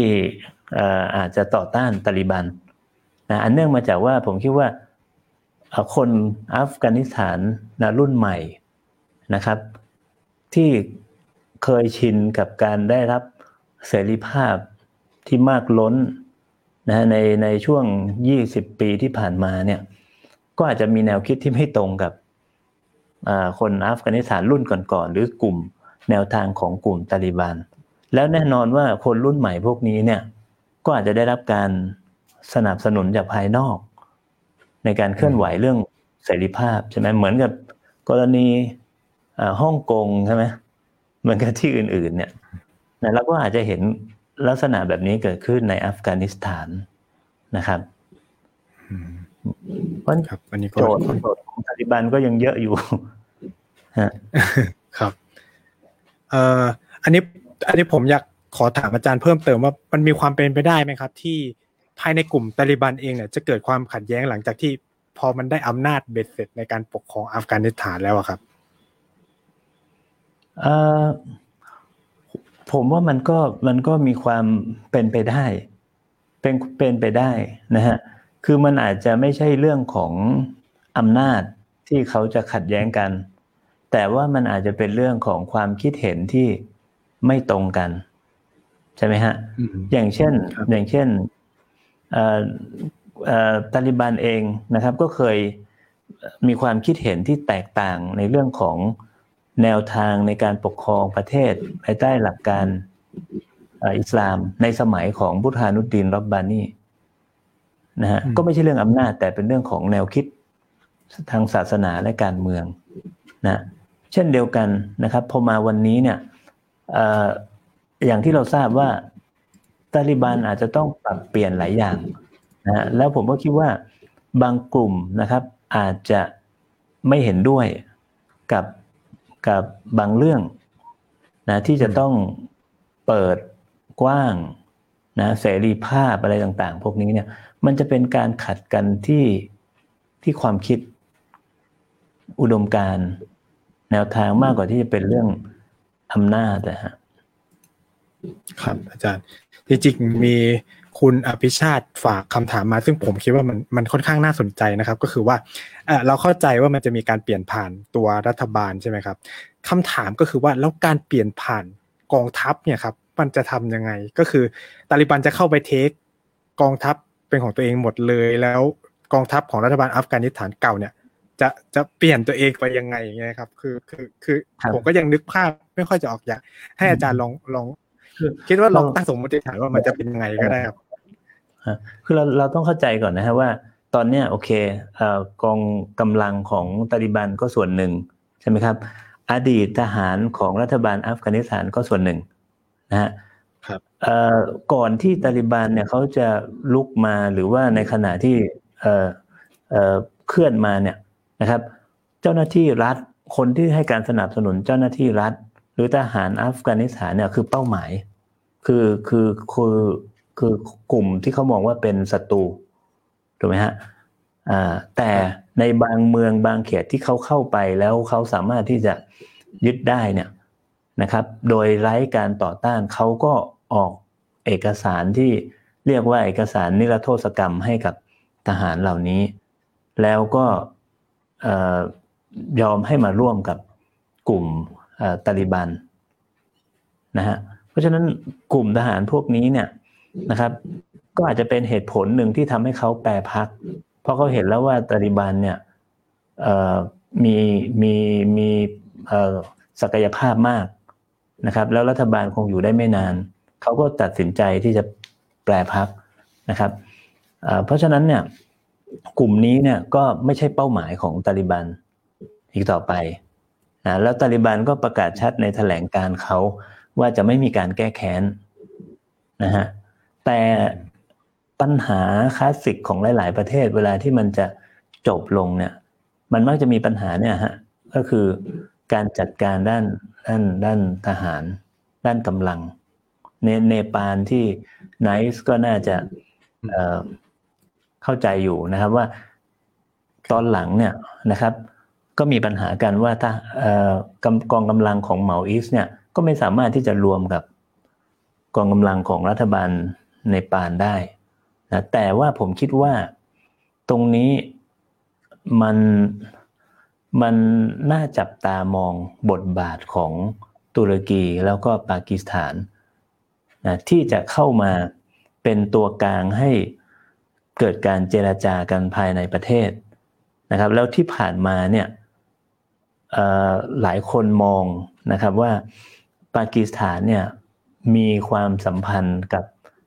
กลุ่มตาลิบันอย่างใกล้ชิดนะอย่างน้อยก็ในแง่ของข่าวกองอะไรต่างๆเนี่ยนั่นแปลว่าอะไรครับ ตาลิบันไอ้ปากีสถานคุยได้ ถ้าจะมีการจัดการเรื่องกำลังพล ก็จะจะจัดการกับกลุ่มตาลิบันยังไง กับอีกฝั่งหนึ่ง อดีตทหารของรัฐบาลอัฟกานิสถานเนี่ยก็ถูกเทรนโดยตุรกีด้วย แล้วก็มีความสัมพันธ์ที่ดีกับตุรกีด้วยเพราะฉะนั้นตุรกีก็จะเข้ามาทางฝั่งนี้นะครับ แล้วอาจจะเอามา มาเขาเรียกว่าอะไรฮะหลอมรวมกันวางโครงสร้างกันใหม่นะภายใต้การการสนับสนุนของตุรกีแล้วก็ปากีสถาน แต่ถ้าลำพังปล่อยให้ รัฐบาลอัฟรัฐบาลตาลิบันนะครับ จัดการเนี่ยผมคิดว่าด้วยประสบการณ์ตรงนี้เนี่ยอาจจะอาจจะอาจจะเป็นงานที่หินพอสมควรนะครับอันนี้อันนี้ผมคิดว่าต่างประเทศต่างประเทศจะมีบทบาทสำคัญ เรื่องนี้ฮะ เป็นคำถามที่ดีครับ ครับ ซึ่งจริง ๆ เราก็เริ่มเห็นเพราะว่าล่าสุดเหมือนข่าวจะออกว่าประธานาธิบดีอิมรานขานก็ น่าจะยกหูคุยกับเออเดียวกันที่ว่าจะคุยกันเกี่ยวกับสันติภาพในอัฟกานิสถานด้วยเราก็จะเห็นมิติของบทบาทของปากีสถาน แล้วก็ตุรกีที่จะเข้ามามากยิ่งขึ้น อันนี้ก็จะเป็นคำถามต่อเนื่องแล้วก็จะเป็นคำถามสุดท้ายของผมแล้วครับ แล้วก็จะเป็นคำถามต่อไปจากนี้ก็จะเป็นของคุณผู้ฟังนะครับ ก็คือว่าผมอยากถามอาจารย์ในเกี่ยวกับประเด็นเรื่องการรับรองของนานาชาติต่อกลุ่มรัฐบาลต่อรัฐบาลตาลิบัน หรือรัฐบาลในอนาคตของอัฟกานิสถานว่ามันจะมีความ เป็นไปได้มากน้อยแค่ไหน แล้วอาจารย์มองว่าประเทศอะไรจะเข้าไปเป็นประเทศแรกๆอะไรอย่างครับ แล้วก็ไอช่วงเวลาที่เรากำลังอัดอยู่ตอนนี้ครับเราก็เป็นที่ทราบว่าสมัชชาความมั่นคงแห่งสหประชาชาติก็กำลังประชุมกันเรื่องอัฟกานิสถานด้วยอาจารย์คิดว่าเขาจะคุยกันเรื่องการรับรองสถานะของอัฟกานิสถานหรือเปล่าครับ ครับ ก็คงเป็นเรื่องหนึ่งที่ต้องคุยนะครับ แต่ว่าเงื่อนไขแล้วก็ปัญหาสำคัญเนี่ยตัวตัว ตัวตัวแปรอีกตัวนึงที่สำคัญก็คืออัชรัฟกานีอัชรัฟกานีฮะแต่ถ้าเราดูจากสารของอัชรัฟกานีที่เผยแพร่ออกมาเนี่ยนะก็ตีความได้ว่าเขายอมแล้วเขาไม่เอาอะไรละนะเขาหนีไปไปอยู่ข้างนอกแล้วนะครับ ซึ่งซึ่ง ซึ่งต่างจากพุทธานุดดีนรอบบานีที่ถูกตาลิบันโค่นแล้วหนีไปอยู่ที่ทาจิกิสถานเหมือนกัน แต่นั่นเขายังเคลื่อนไหวอยู่ และในสมัยนั้นเนี่ยเเขาเขาเคลื่อนเคลื่อนไหวอยู่เบื้องหลังของพันธมิตรฝ่ายเหนือนะซึ่งในสมัยนั้นนะฮะยูเอ็นให้การยอมรับบุทธานุดีนรับบานีทำให้ตาลิบันเนี่ยงงมาก ตาลิบันตอนนั้นเนี่ย เขาพยายามที่จะเข้าเป็นสมาชิก UN แล้วนะครับเขาก็ถามนะฮะว่าผมจะต้องทำยังไงบ้างถึงจะได้เป็นสมาชิก UN นะก็ไปเจอว่าเงื่อนไขของการจะเป็นสมาชิก UN ได้เนี่ย คุณต้องมีพื้นที่อนาบริเวณที่เป็นเขตปกครองเป็นอธิปไตยของคุณจริงๆนะแล้วคุณก็จะต้องได้รับการยอมรับจากประชาชนด้วยนะครับ ถึงจะได้เป็นเขาก็บอกว่าเนี่ยเขาก็มีเขตแดนเก้าสิบเปอร์เซ็นของอัฟกานิสถานตอนนั้น เป็นพื้นที่ในควบคุมของตาลิบันเขาก็บอกว่าประชาชนก็ยอมรับเขาแต่ทำไมยูเอ็นไม่ยอมรับทำไมยอมรับไต้หวันนะฮะทำไมยอมรับเข้าใจว่าโซมาเลียอะไรที่มีลักษณะที่คล้าย ๆ กันอย่างเงี้ยตาลิบันก็ออกอาการคล้ายๆน้อยใจ น้อยใจว่าทำไม ยูเอ็นไม่รับรองเขาแต่ไปรับรองบุตฮานุตีนที่เขามองว่าตอนนั้นกลายเป็นขุนศึกไปแล้วแต่กลายเป็นขุนศึกกลุ่มหนึ่งเท่านั้นเองแต่ทำไมยูเอ็นถึงให้รับรองให้การรับรองกลุ่มนี้นะที่สำคัญคือวันนั้นตาลิบันไม่มีมหาอำนาจให้การสนับสนุนนะนอกจากนั้นไม่พออเมริกายังกีดขวางไม่ให้ ตาลิบันได้เข้าเป็นสมาชิกยูเอ็นเพราะว่าอุสมาบินลาเดนอยู่ในอัฟกานิสถาน เคลื่อนไหวในอัฟกานิสถานโจมตีสถานทูตอเมริกาในต่างประเทศ อเมริกาก็ขัดขวาง พอมาวันนี้เนี่ย วันนี้ตาลิบันมีจีน ตอนนี้ตาลิบันมีรัสเซียนะครับ ผมคิดว่ามีอิหร่าน มีปากีสถาน หรือแม้แต่บางทีอาจจะอินเดียจะต้องปรับนโยบาย นะครับ หันมายอมรับตาลิบันด้วยซ้ำไปเพื่อรักษาผลประโยชน์ของตัวเองในอัฟกานิสถานต่อนะแต่ปัญหาจะอยู่ที่สหรัฐอเมริกานะครับอ่าแล้วก็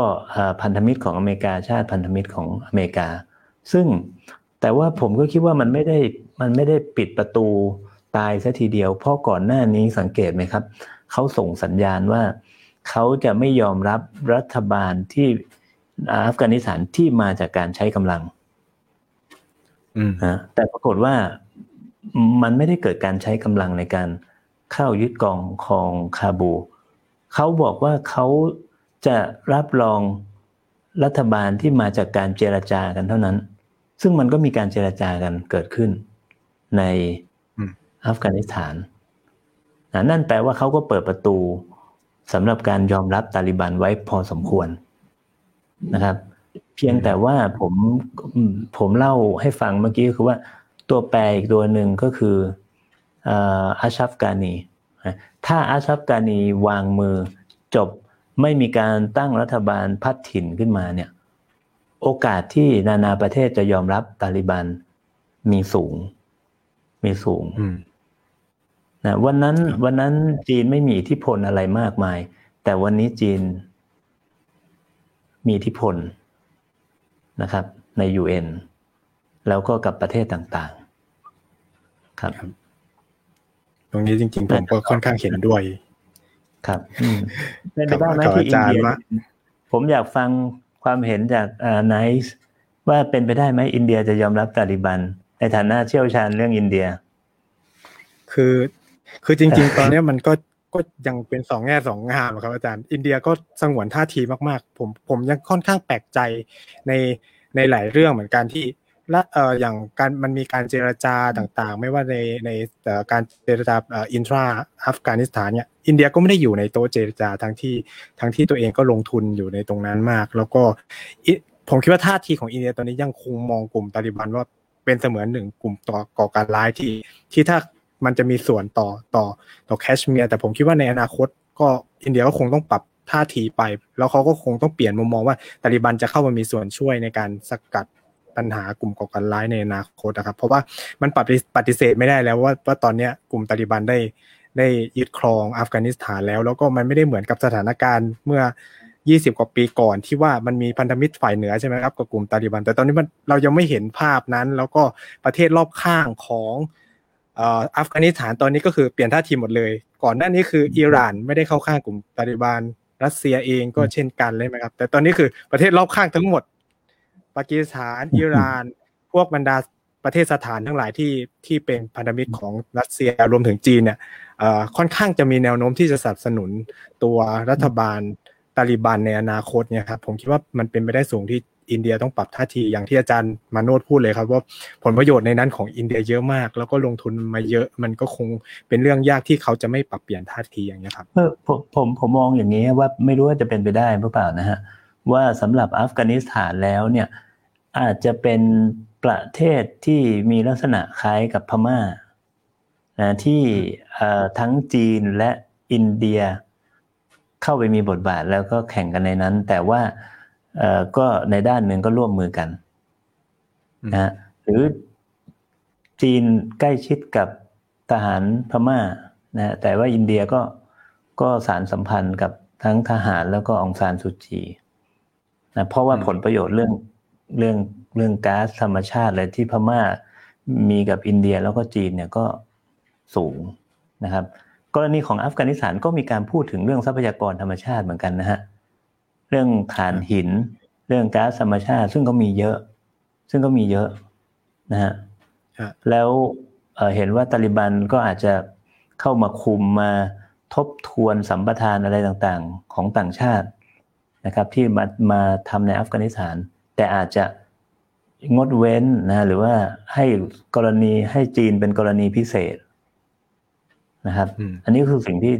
ที่น่าสนใจและต้องติดตามครับ ครับ อีกประเด็นหนึ่งที่ผมคิดว่าอินเดียไม่น่าจะปล่อยให้ตาลิบันอยู่โดดๆแบบนี้เพราะว่าผมคิดว่าความสัมพันธ์ระหว่างกลุ่มตาลิบันกับปากีสถานด้วยครับอาจารย์ คือต้องไม่ลืมว่าถ้าปล่อยให้อัฟกานิสถานกับปากีสถานเนี่ยใกล้ชิดกันมาก มันก็จะเป็นผลเสียต่อในเชิงนโยบายความมั่นคงและการต่างประเทศของของอินเดียด้วยนะครับ อืมอืมอืมใช่ใช่นั้นอินเดียก็คงคงต้องรักษาบทบาท ทางใดทางหนึ่งในอัฟกานิสถานนะครับ ครับ ก็จริง ๆ มีคุณผู้ฟังที่เข้ามาร่วมการสนทนาแล้วก็อยากจะถามคำถามอาจารย์นะครับเออไม่แน่ใจว่าคุณชูกุลชูกูหรือเปล่าครับ อาจารย์อาจารย์ชูโกดินอ่านะเป็นคอลัมนิสนะของมติชนรายสัปดาห์นะครับ ก็ติดตามสถานการณ์ต่างประเทศใกล้ชิดเหมือนกัน อาจารย์ครับ อาจารย์เข้ามาอย่างครับ อาจารย์เข้ามาแต่อาจารย์ปิดไมค์อยู่นะครับเดี๋ยวผม งั้นเดี๋ยวผมก็ระหว่างรอก็อาจจะถามคำถามอื่น ๆ รอไปก่อนแล้วกันนะครับ อาจารย์ก็จะต่อเนื่องกับเรื่องการรับรองสถานะของอัฟกานิสถาน โดยเฉพาะ หลังรัฐบาลตาลิบันขึ้นมามีอำนาจนะครับ อาจารย์ คือมีคำถามเยอะมากเกี่ยวกับประเด็นนี้ก็คือประเด็นของจีนนะครับว่าเหตุผลอะไรที่ทำให้จีนรับรองสถานะของรัฐบาลอัฟกานหรือเรียกว่าตัวแสดงต่างชาติที่เป็นเพื่อนบ้านของอัฟกานิสถานนะครับ คือผมเข้าใจว่าเรื่องจีนนี่มีคนพูดเยอะมีคนสงสัยเยอะมาก แล้วก็มันจะส่งผลยังไงด้วยครับ ครับ ตอนแรกอย่างนี้นะครับตอนแรกหลายฝ่ายก็ คิดว่าเฮอจีนเนี่ยมีผลประโยชน์แล้วก็จะได้ประโยชน์มากจากการที่ตาลิบันขึ้นมามีอำนาจนะครับ ไม่ว่าจะเป็นการที่สหรัฐอเมริกาลดบทบาทลงในพื้นที่ตรงนี้นะครับอินเดียก็อาจจะถูกลดบทบาทลงไปด้วยนะครับ เส้นทางสายไหมของจีนนะครับ ที่จะครอบคลุมเข้ามาในอัฟกานิสถานเนี่ยก็จะทางโป่งโล่งสบายด้วย นะครับอีกด้านหนึ่งจีนก็หวังนะครับว่าจะร่วมมือกับตาลิบันในการสกัดกั้นการขยายอิทธิพลของกลุ่ม IS ด้วยนะครับแต่ว่านะครับมันก็มีบางมุมที่เขาวิเคราะห์กันว่า การที่ตาลิบันขึ้นมามีอำนาจเนี่ยอาจจะเป็นผลเสียกับจีนมากกว่าผลดีด้วยซ้ำไป ถ้าพิจารณาถึง ถ้าพิจารณาถึงกลุ่มติดอาวุธอุยกูที่เคลื่อนไหวอยู่บริเวณบาดักชานที่ติดอยู่กับจีนเนี่ยนะเพราะว่าถึงแม้ว่าตาลิบันจะรับปากกับจีนนะครับ ว่าโอเคไม่ให้ไม่ให้ไม่ให้กลุ่มติดอาวุธอุยกูเนี่ยมาเคลื่อนไหวนะฮะในอัฟกานิสถานเหมือนกับกรณีอื่น ๆ แต่ท่าทีของตาลิบันก็ยังเลี่ยงนะครับ เลี่ยงที่จะให้ความคิดเห็นหรือพูดถึงวิธีปฏิบัติของจีนต่อชาวอุยกูนะในเรื่องของปัญหาที่มีการพูดถึงเรื่องสิทธิมนุษยชนอะไรเงี้ย เพราะฉะนั้นเนี่ย มันก็อาจจะมองนักวิเคราะห์ส่วนหนึ่งเขาก็จะมองว่าตาลิบันก็ลึกๆแล้วก็คือไม่เห็นด้วยกับจีนที่ปฏิบัติต่อชาวอุยกูแบบนั้น แต่ในสถานการณ์ที่เป็นอยู่ณปัจจุบันนะตาลิบันก็ไม่อยากที่จะสร้างปัญหากับจีน ก็เลือกที่จะไม่พูดถึง แต่ไม่ได้แปลว่ายอมรับจีนในเรื่องอุยกูนะอันเนี้ยอันเนี้ยนักวิเคราะห์ส่วนหนึ่งเขาก็จะมองว่าในอนาคตนะครับตาลิบันอาจจะมีปัญหากับจีน ก็เป็นได้ในเรื่องนี้นะฮะ แล้วอีกอย่างหนึ่งที่น่าสนใจก็คือว่าเมื่อกี้ไนท์น่าจะพูดถึงไปนิดๆนะก็คือในปากีสถานเนี่ยมันมีกลุ่มกลุ่มที่เรียกว่าตาลิกตาลิบันปากีสถาน หรือว่าตาลิบันแห่งปากีสถานนะครับซึ่งซึ่งซึ่งเป็นกลุ่มใหม่ที่เกิดขึ้นมาในปี 2007 ไม่ได้มีความคือไม่ได้อยู่ในโครงสร้างเดียวกัน ไม่ได้เป็นกลุ่มเดียวกับกลุ่มตาลิบันในอัฟกานิสถานนะแต่ว่ามีความสัมพันธ์กันแหละนะฮะกลุ่มนี้ก็จะโอเคให้ให้ความช่วยเหลือกลุ่มตาลิบันในอัฟกานิสถานด้วยนะครับ แต่ไม่ได้เป็นกลุ่มเดียวกัน ที่ผ่านมาปรากฏว่ามันจะมีกลุ่มเนี้ย TTP เนี่ยนะฮะที่เป็นปัญหาเป็นศัตรูกับรัฐบาลปากีสถานอย่างมาก นะครับรวมทั้งกลุ่มติดอาวุธบาโลชในบาโลบาลูจิสถานเนี่ยก็มีปัญหากับปากีนะครับ แล้วเป้าหมายของการโจมตีของสองกลุ่มนี้เนี่ยที่ผ่านมาก็คือขัดขวางผลประโยชน์ของจีนในปากีสถานด้วยนะดังนั้นเนี่ยดังนั้นเขาเขาก็จึงมองว่าการที่ จีนนะครับมามาสารสัมพันธ์กับตาลิบันในอัฟกานิสถานเนี่ยต่อไปนะฮะ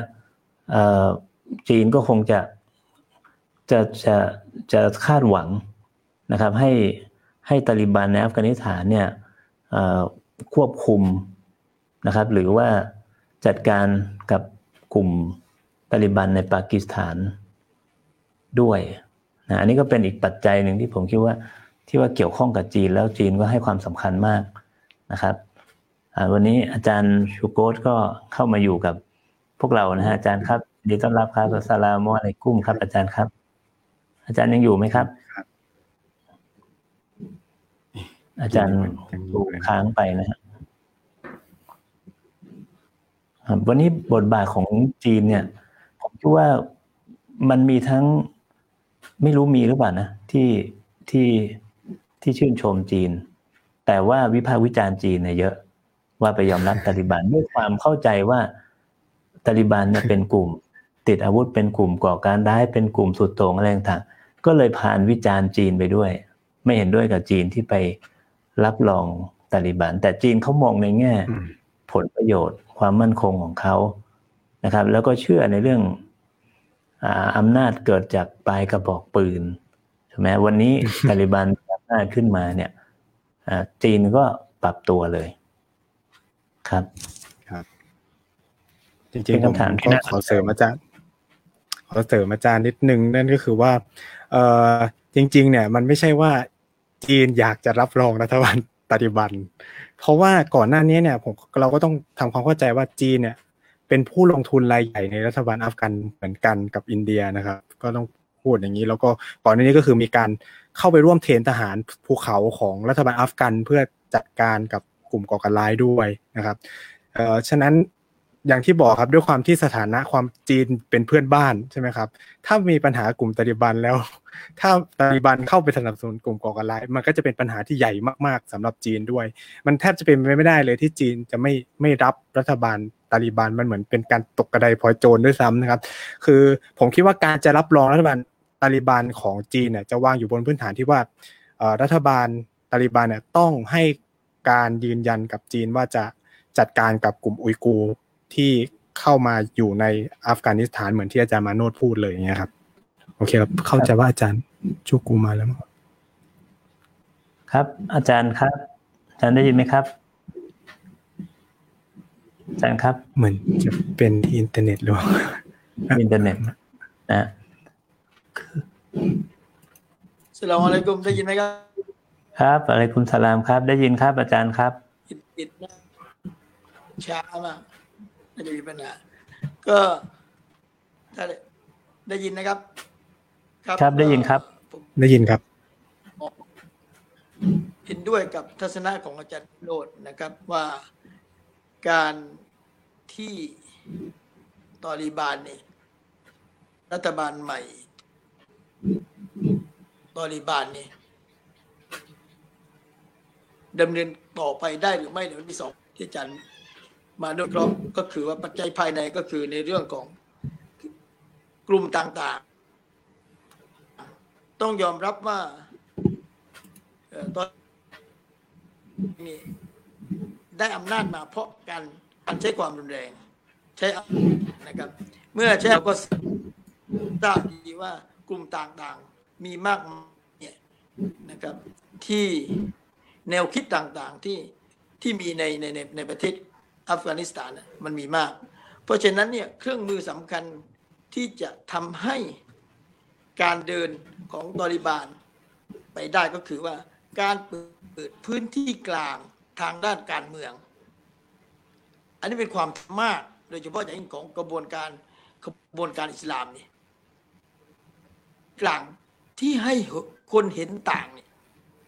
มาออกแบบร่วมกันเพื่อนประเทศไปอย่างไร ซึ่งตรงนี้แต่ถ้าหากว่าสามารถทำได้ ผมเห็นตัวแปรอีกตัวหนึ่งก็คือว่าตัวแปรของกาตาร์ซึ่งการขับเคลื่อนของกาตาร์เนี่ยเป็นการขับเคลื่อนภายใต้ สมาพันธ์อุลามะโลก ซึ่งมีดรยูซุฟอัลกอดดวี เพราะฉะนั้นเนี่ยทำไมเราเห็นต้านี่เราเห็นกระบวนการพูดกาตาผมคิดว่าผู้นำทางกาตาก็ดรยูซุฟกอดดวี ซึ่งเป็นศูนย์กลางของสมาพันธ์อุลามะโลก แล้วก็หลายครั้งที่ออกแถลงการ์เนี่ยนะครับ เหมือนกับส่งสัญญาณหลาย ๆ อย่างให้ เอ่อบริบาลและผมผู้รู้ได้เองก็มีคนเน็กที่สำคัญสมาสมาพันธ์อุลามะโลก เพราะฉะนั้นเนี่ยผมมองว่ากระบวนการอิสลามที่ใช้แนวสติวิธีเนี่ยอันหรือสายสาย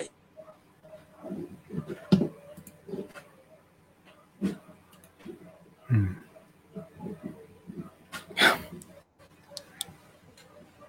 พันอืมกับอาจารย์กระบวนการของอีกวานกระบวนการอิสลามเนี่ยเพราะฉะนั้นแต่ละประเทศเนี่ยมัน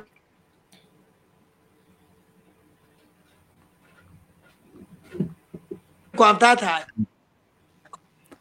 ของกระบวนนั่นนั่นอาจจะนะครับครับ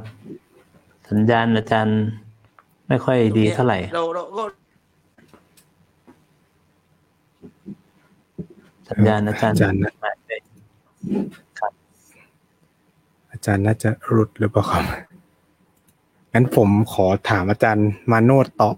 ไปก่อนแล้วกันนะครับรอระหว่างรอนะครับ ก็คือมันมีประเด็นหนึ่งที่คุณผู้ฟังจำนวนมากเลยครับ อาจารย์ถามเข้ามาเกี่ยวกับประเด็นเรื่องว่า เออ ตาลิบันเนี่ยเคยได้ประกาศว่าจะเขาเรียกว่า จะต้องการให้โลกเป็นมุสลิมถ้าผมเข้าใจไม่ผิดนะครับเดี๋ยวผมขอ ขอดูคำถามอีกที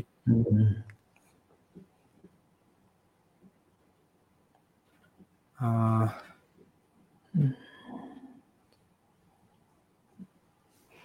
ผมผม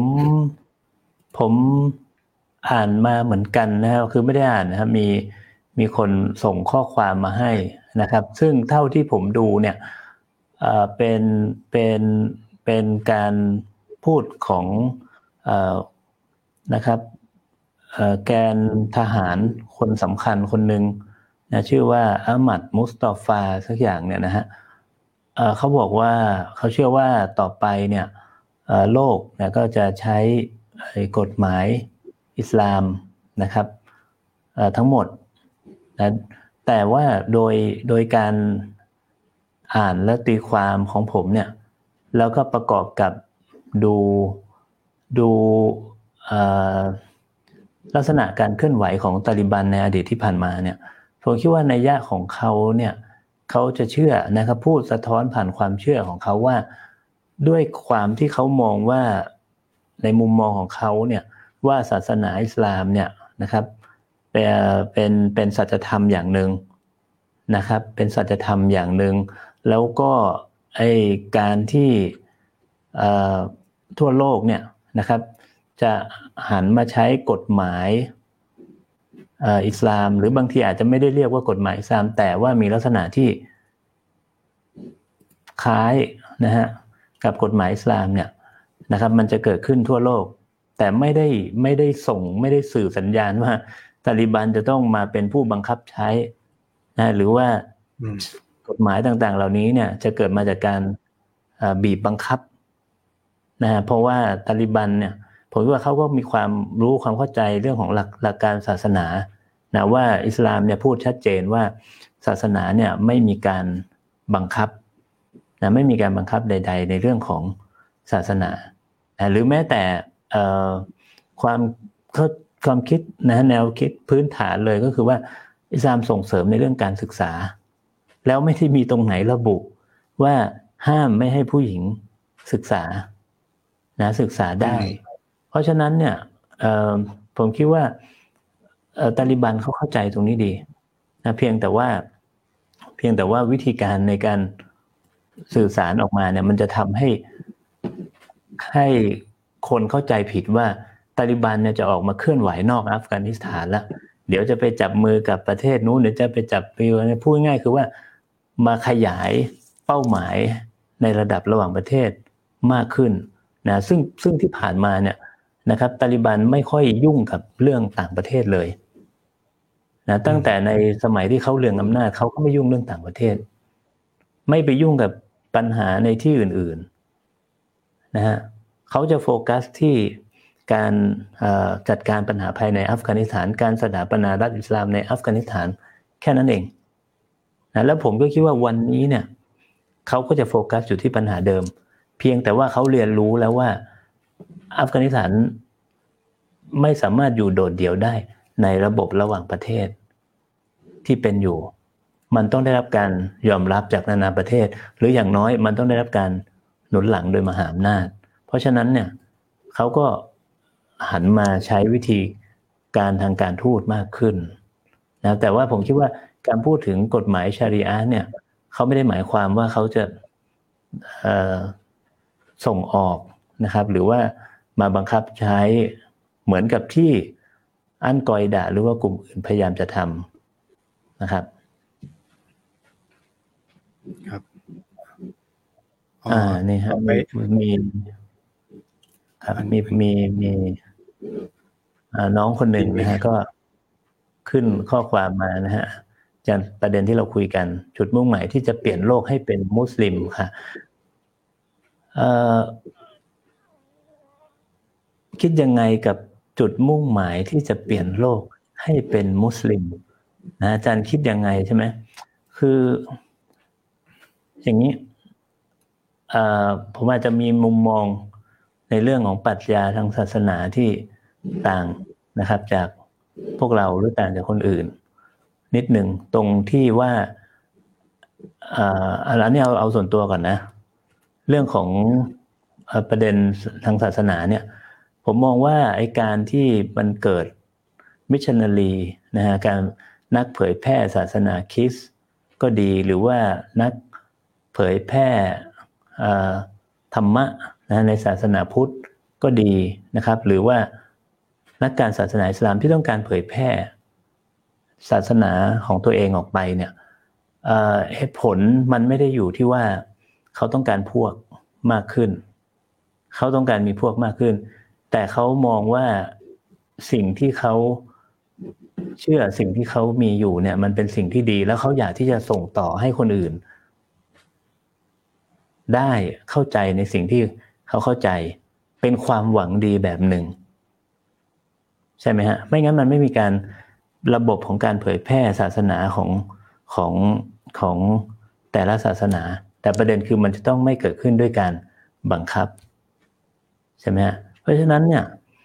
ทุกศาสนานะผมคิดว่ามันมีระบบของการเผยแพร่ศาสนาของมันอยู่ ส่วนตาลิบันเองเนี่ยนะฮะเขาก็คงเขาก็คงถ้ามันเป็นการโค้ดคำพูดตรงนี้มาเนี่ย เพราะว่าเขาเขาเองเขาก็คงมุ่งหวังนะที่จะเผยแพร่ศาสนาในความหมายที่ผมได้อธิบายไปนะแต่ไม่ได้ไม่ได้หมายความว่า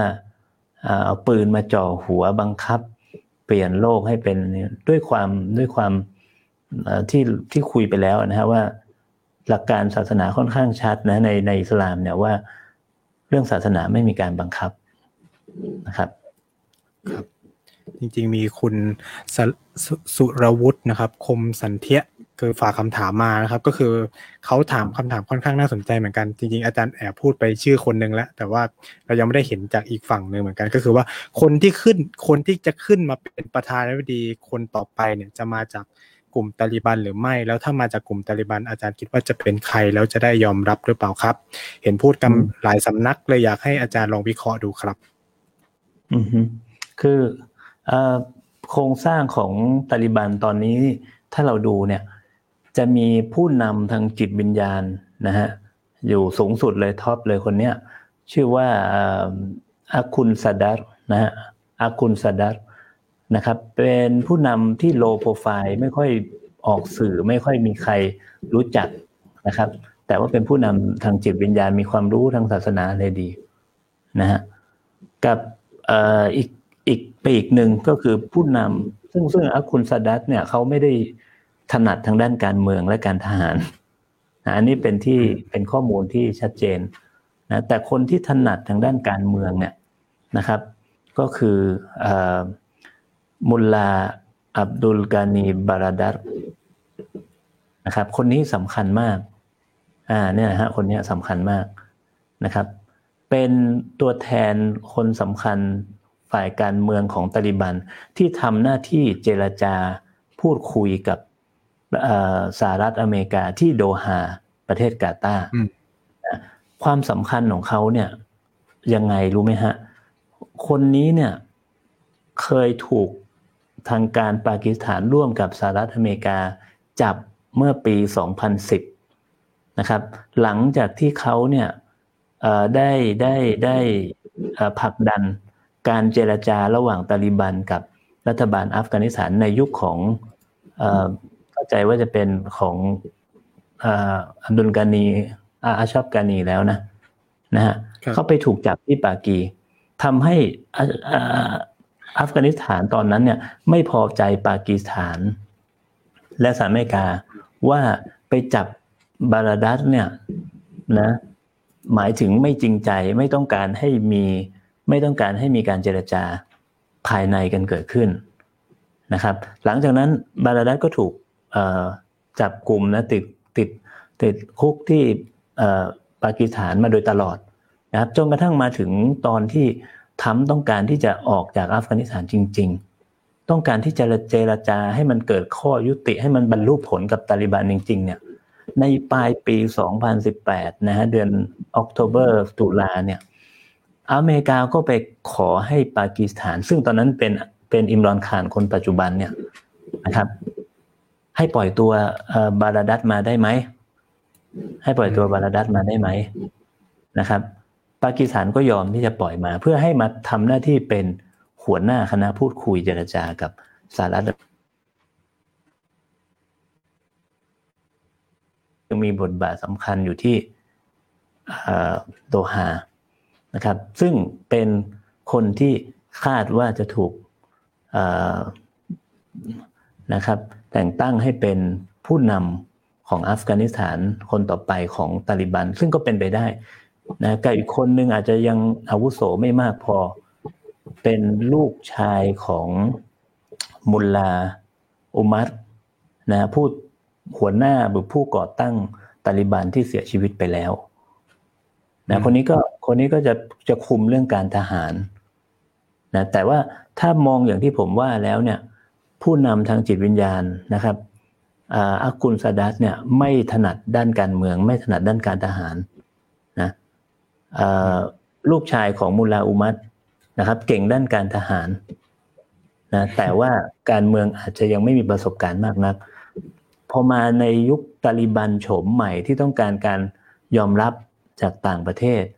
ต้องการจัดการกับปัญหาภายในเนี่ยผมคิดว่าคนที่อาจจะถูกเลือกก็คือบาลาดัสนะบาลาดัสน่าจะมีน่าจะมีความเป็นไปได้สูงนะครับอันนี้อาจารย์แต่ว่าชุกชุกมันอาจจะมันอาจจะมันอาจจะพลิกล็อกได้ อย่างเช่น อ่าอับดุลอะไรนะฮะฮามิดคาไซอะไรอาจจะกลับกลับมามีบทบาท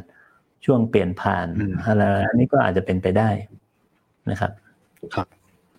เนื่องจากคำถามเข้ามาเยอะมากเลยครับอาจารย์ก็เดี๋ยวเนื่องจากผมไม่อยาก เดี๋ยวจะรบกวนอาจารย์มากเกินไป ผมก็อาจจะขอรวบรัดคำถามของคุณผู้ฟัง บางบางท่านที่อาจจะถามเหมือนเหมือนกันเข้ามาด้วยกัน ก็ต้องขออภัยก่อนนะครับ ว่าอาจจะไม่ได้ถามทุก ๆคำถามนะครับ ก็คือมีอาจารย์ชูกรูครับที่ที่ถามเข้ามาก็คือว่าเกี่ยวกับประเด็นเรื่องความท้าทายหลังจากนี้ภายใต้รัฐบาลใหม่นะครับ อาจารย์ว่าจะมีประเด็นความท้าทายอะไรบ้างสำหรับรัฐบาลเอ่อตาลิบันในการบริหารประเทศนะครับ ซึ่ง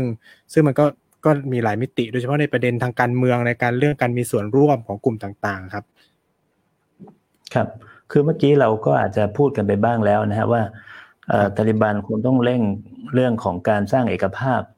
ภายในประเทศนะดึงกลุ่มฝ่ายต่างๆ ตัวแทนชนเผ่าเนี่ยมามีส่วนร่วม เพื่อให้ได้รับการยอมรับภายในประเทศนะครับ แล้วก็ปัญหาความมั่นคงจากกลุ่มติดอาวุธ กระแส ต่อต้านเรียกร้องประชาธิปไตยในอัฟกานิสถาน อันนี้ผมคิดว่าเซตเนี่ยมาแน่นะครับเซตเนี่ยมาแน่ แต่สิ่งที่เป็นข้อกังวล แล้วสิ่งที่ตาลิบันเขาอาจจะต้องเตรียมรับมือมาก ๆเลยเนี่ย ที่เขาที่เขาวิเคราะห์ไว้นะฮะที่ตาลิบันเองมันเป็นเป็นเป็นคนที่ตั้งประเด็นนี้ขึ้นมาเนี่ยก็คือเรื่องของสงครามข่าวสาร สงครามข่าวสาร เพราะว่าเขาบอกว่าไอ้ยี่สิบปีที่ผ่านมาเนี่ยเขาถูกเอ่อรัฐบาลอัฟกานิสถานเนี่ยโจมตีเรื่องข่าวสารสร้างภาพลักษณ์ ให้ตาลิบันเนี่ยดูน่ากลัวดูอะไรในหมู่ประชาชนคนอัฟกานิสถานและในสายตาประชาคมระหว่างประเทศ ตาลิบันเสียหายเขาบอกว่าเขาไม่ได้พูดไม่ได้อะไรเลยนะครับเอ่อ ตาลิรัฐบาลอัฟกานิสถานจะเป็นคนที่ให้ข่าวพวกนี้สร้างภาพแม้กระทั่งกรณีล่าสุดที่มีข่าวว่าตาลิบันบุกไปยังเมืองต่างๆ แล้วก็ไปจับลูกสาวของบ้านนู้นบ้านนี้แต่งงานเนี่ยตาลิบันถึงกับออกแถลงการณ์เลยว่านี่ไม่เป็นความจริง นี่เป็นข่าวลวงเป็นเฟกนิวที่ทำลายตาลิบันที่ต้องการจุดกระแสต่อต้านตาลิบันในอัฟกานิสถานนะดังนั้นเราจึงเห็นว่า การลุกของตาลิบันครั้งนี้เนี่ยตาลิบันไปยึดกลุ่มนะครับสถานีโทรทัศน์ วิทยุสื่อสารนะครับของอัฟกานิสถานด้วยนะเพื่อที่จะนะครับในเรื่องของเอ่อการโปรปกันด้าการโฆษณาชวนเชื่อตรงนี้นะฮะแล้วแล้วอันนั้นคือนั่นคือในอัฟกานิสถานนะฮะและในระดับระหว่างประเทศเนี่ยเราก็จะเห็นว่าสื่อกระแสหลัก ตะวันตกเนี่ยก็จะเอ่อซัดตาลิบันหนักมากนะครับ อย่างเช่นวันนี้เนี่ยอันนี้เราต้องยอมรับผมผมเข้าใจเลยนะฮะว่าไอการขึ้นมามีอำนาจของตาลิบันเนี่ยมันขัดมันขัดหูขัดตาขัดใจของคนจำนวนมากนะครับอืมอาจจะมองว่าตาลิบันเป็นกลุ่มก่อการร้าย เป็นกลุ่มติดอาวุธเลยหรือแม้แต่เอาคนไทยอาจจะยังติดใจเรื่องของการระเบิดพระพุทธรูปบามิยันใช่ไหมฮะ แต่ว่าไอการนำเสนอข่าวเนี่ย มันมีเรื่องเล่าสองด้านเสมอนะเพียงแต่ว่าด้านหนึ่งมันถูกฉายอีกด้านหนึ่งมันมันมันมันไม่ถูกฉายนะครับ กรณีล่าสุดอย่างเช่น การบุกที่คาบูเนี่ย เราจะเห็นภาพปรากฏการณ์คนหนีตายรถติดนะครับรถรถติดมหาศาลคนขับรถจะออกจากกรุงคาบู เพื่อที่จะหนีตาลิบัน อีกส่วนหนึ่ง เอ่อ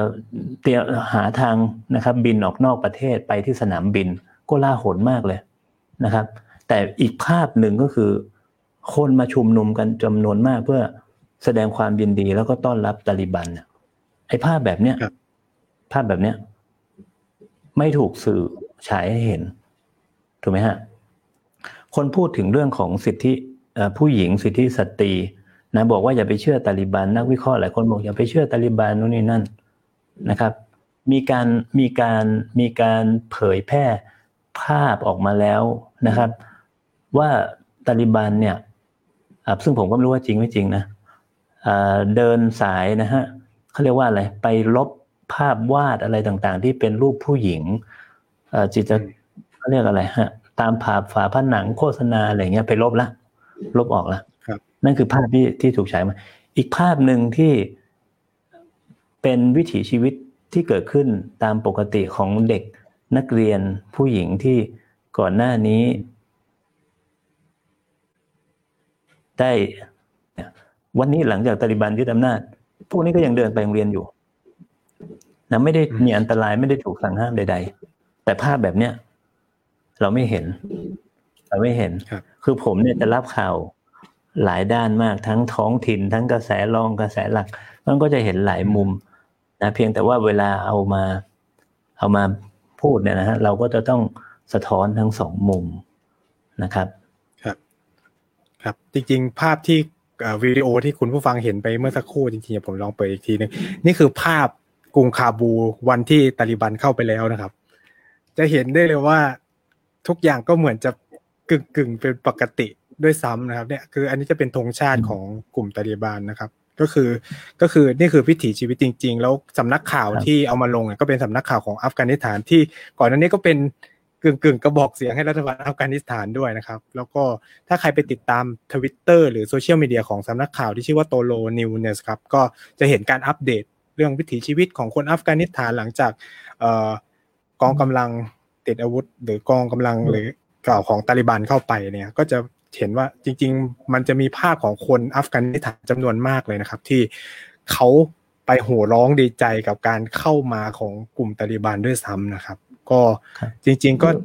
จริง ๆ มีคำถามแต่อาจารย์ก็แอบตอบไปบ้างแล้วก็คือว่า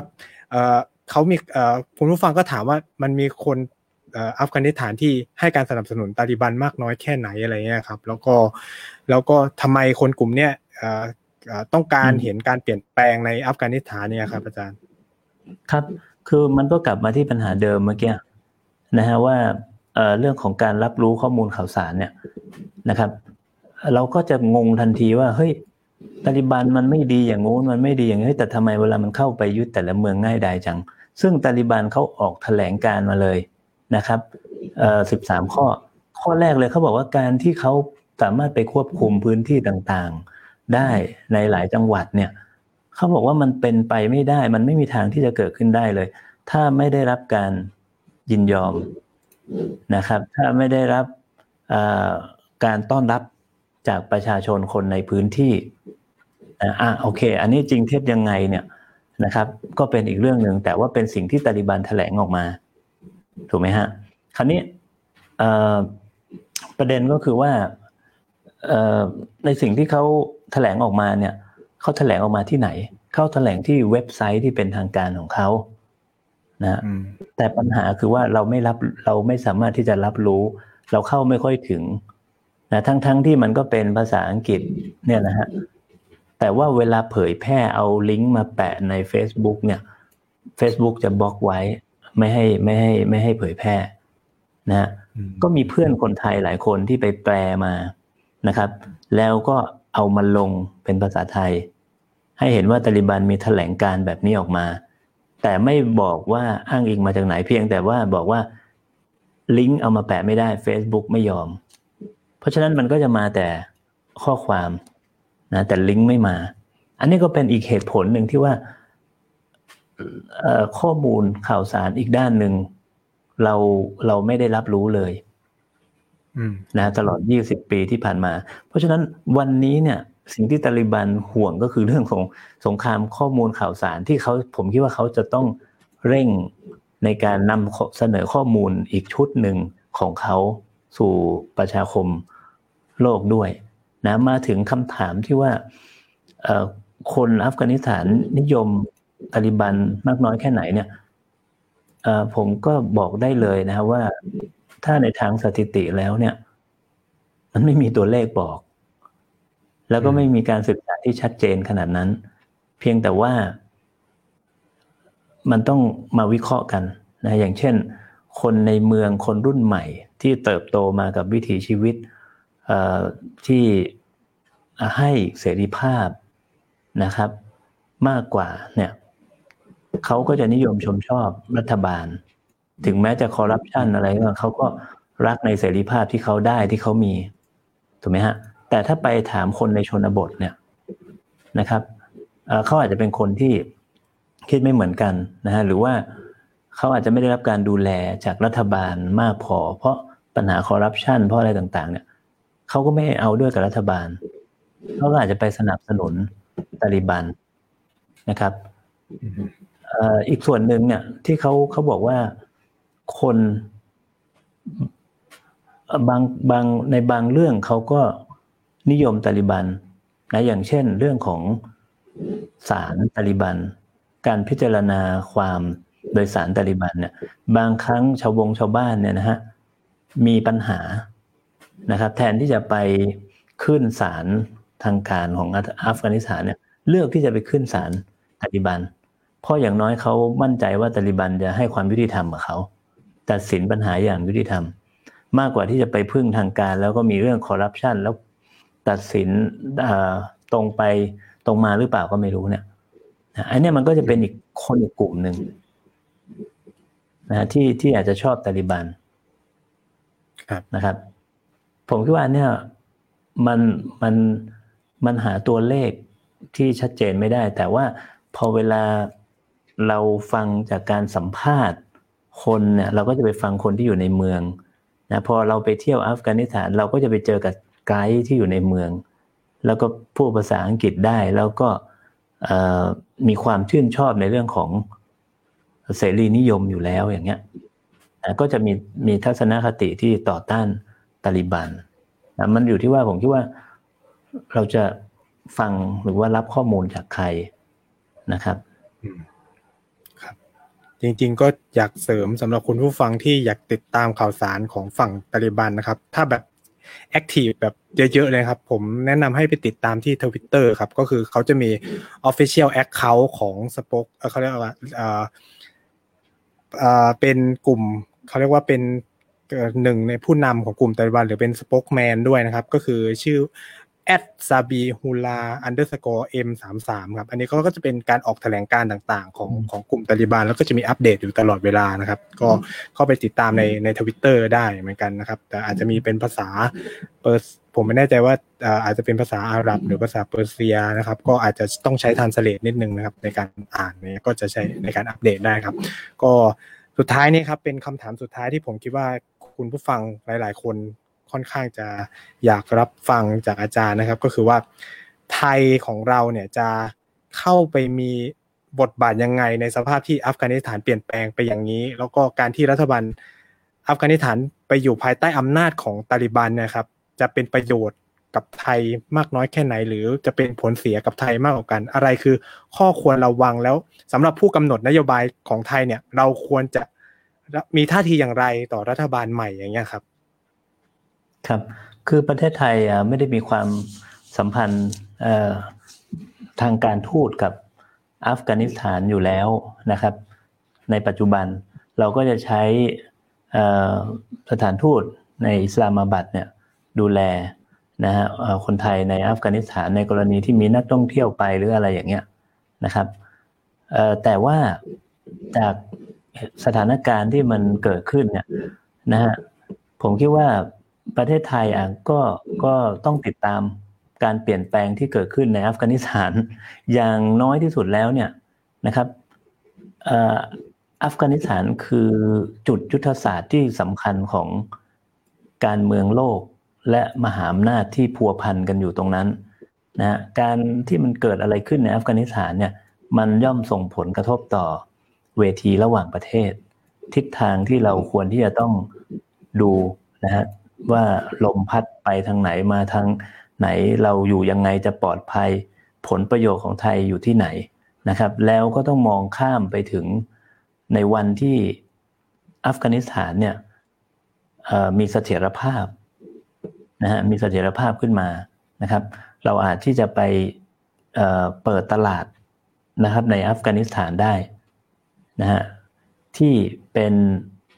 มีทรัพยากรมากมาย นะครับจุดเชื่อมต่อไปยังเอเชียกลางเปอร์เซีย เอเชียใต้นะฮะแล้วก็อัฟกานิสถานเนี่ยก็เป็นเส้นทางสายไหมเก่าด้วยนะครับที่สำคัญนะผมคิดว่าอันเนี้ยรัฐบาลไทยเนี่ยก็ก็ควรที่จะให้ความสำคัญกับอัฟกานิสถานด้วยในอนาคตนะครับแล้วก็ต้องกำหนดนะครับ มุมมอง ของเราต่อกลุ่มตาลิบันให้ดีนะเพราะว่าวันนี้นะครับตาลิบันอาจจะเป็นถูกมองเป็นกลุ่มติดอาวุธ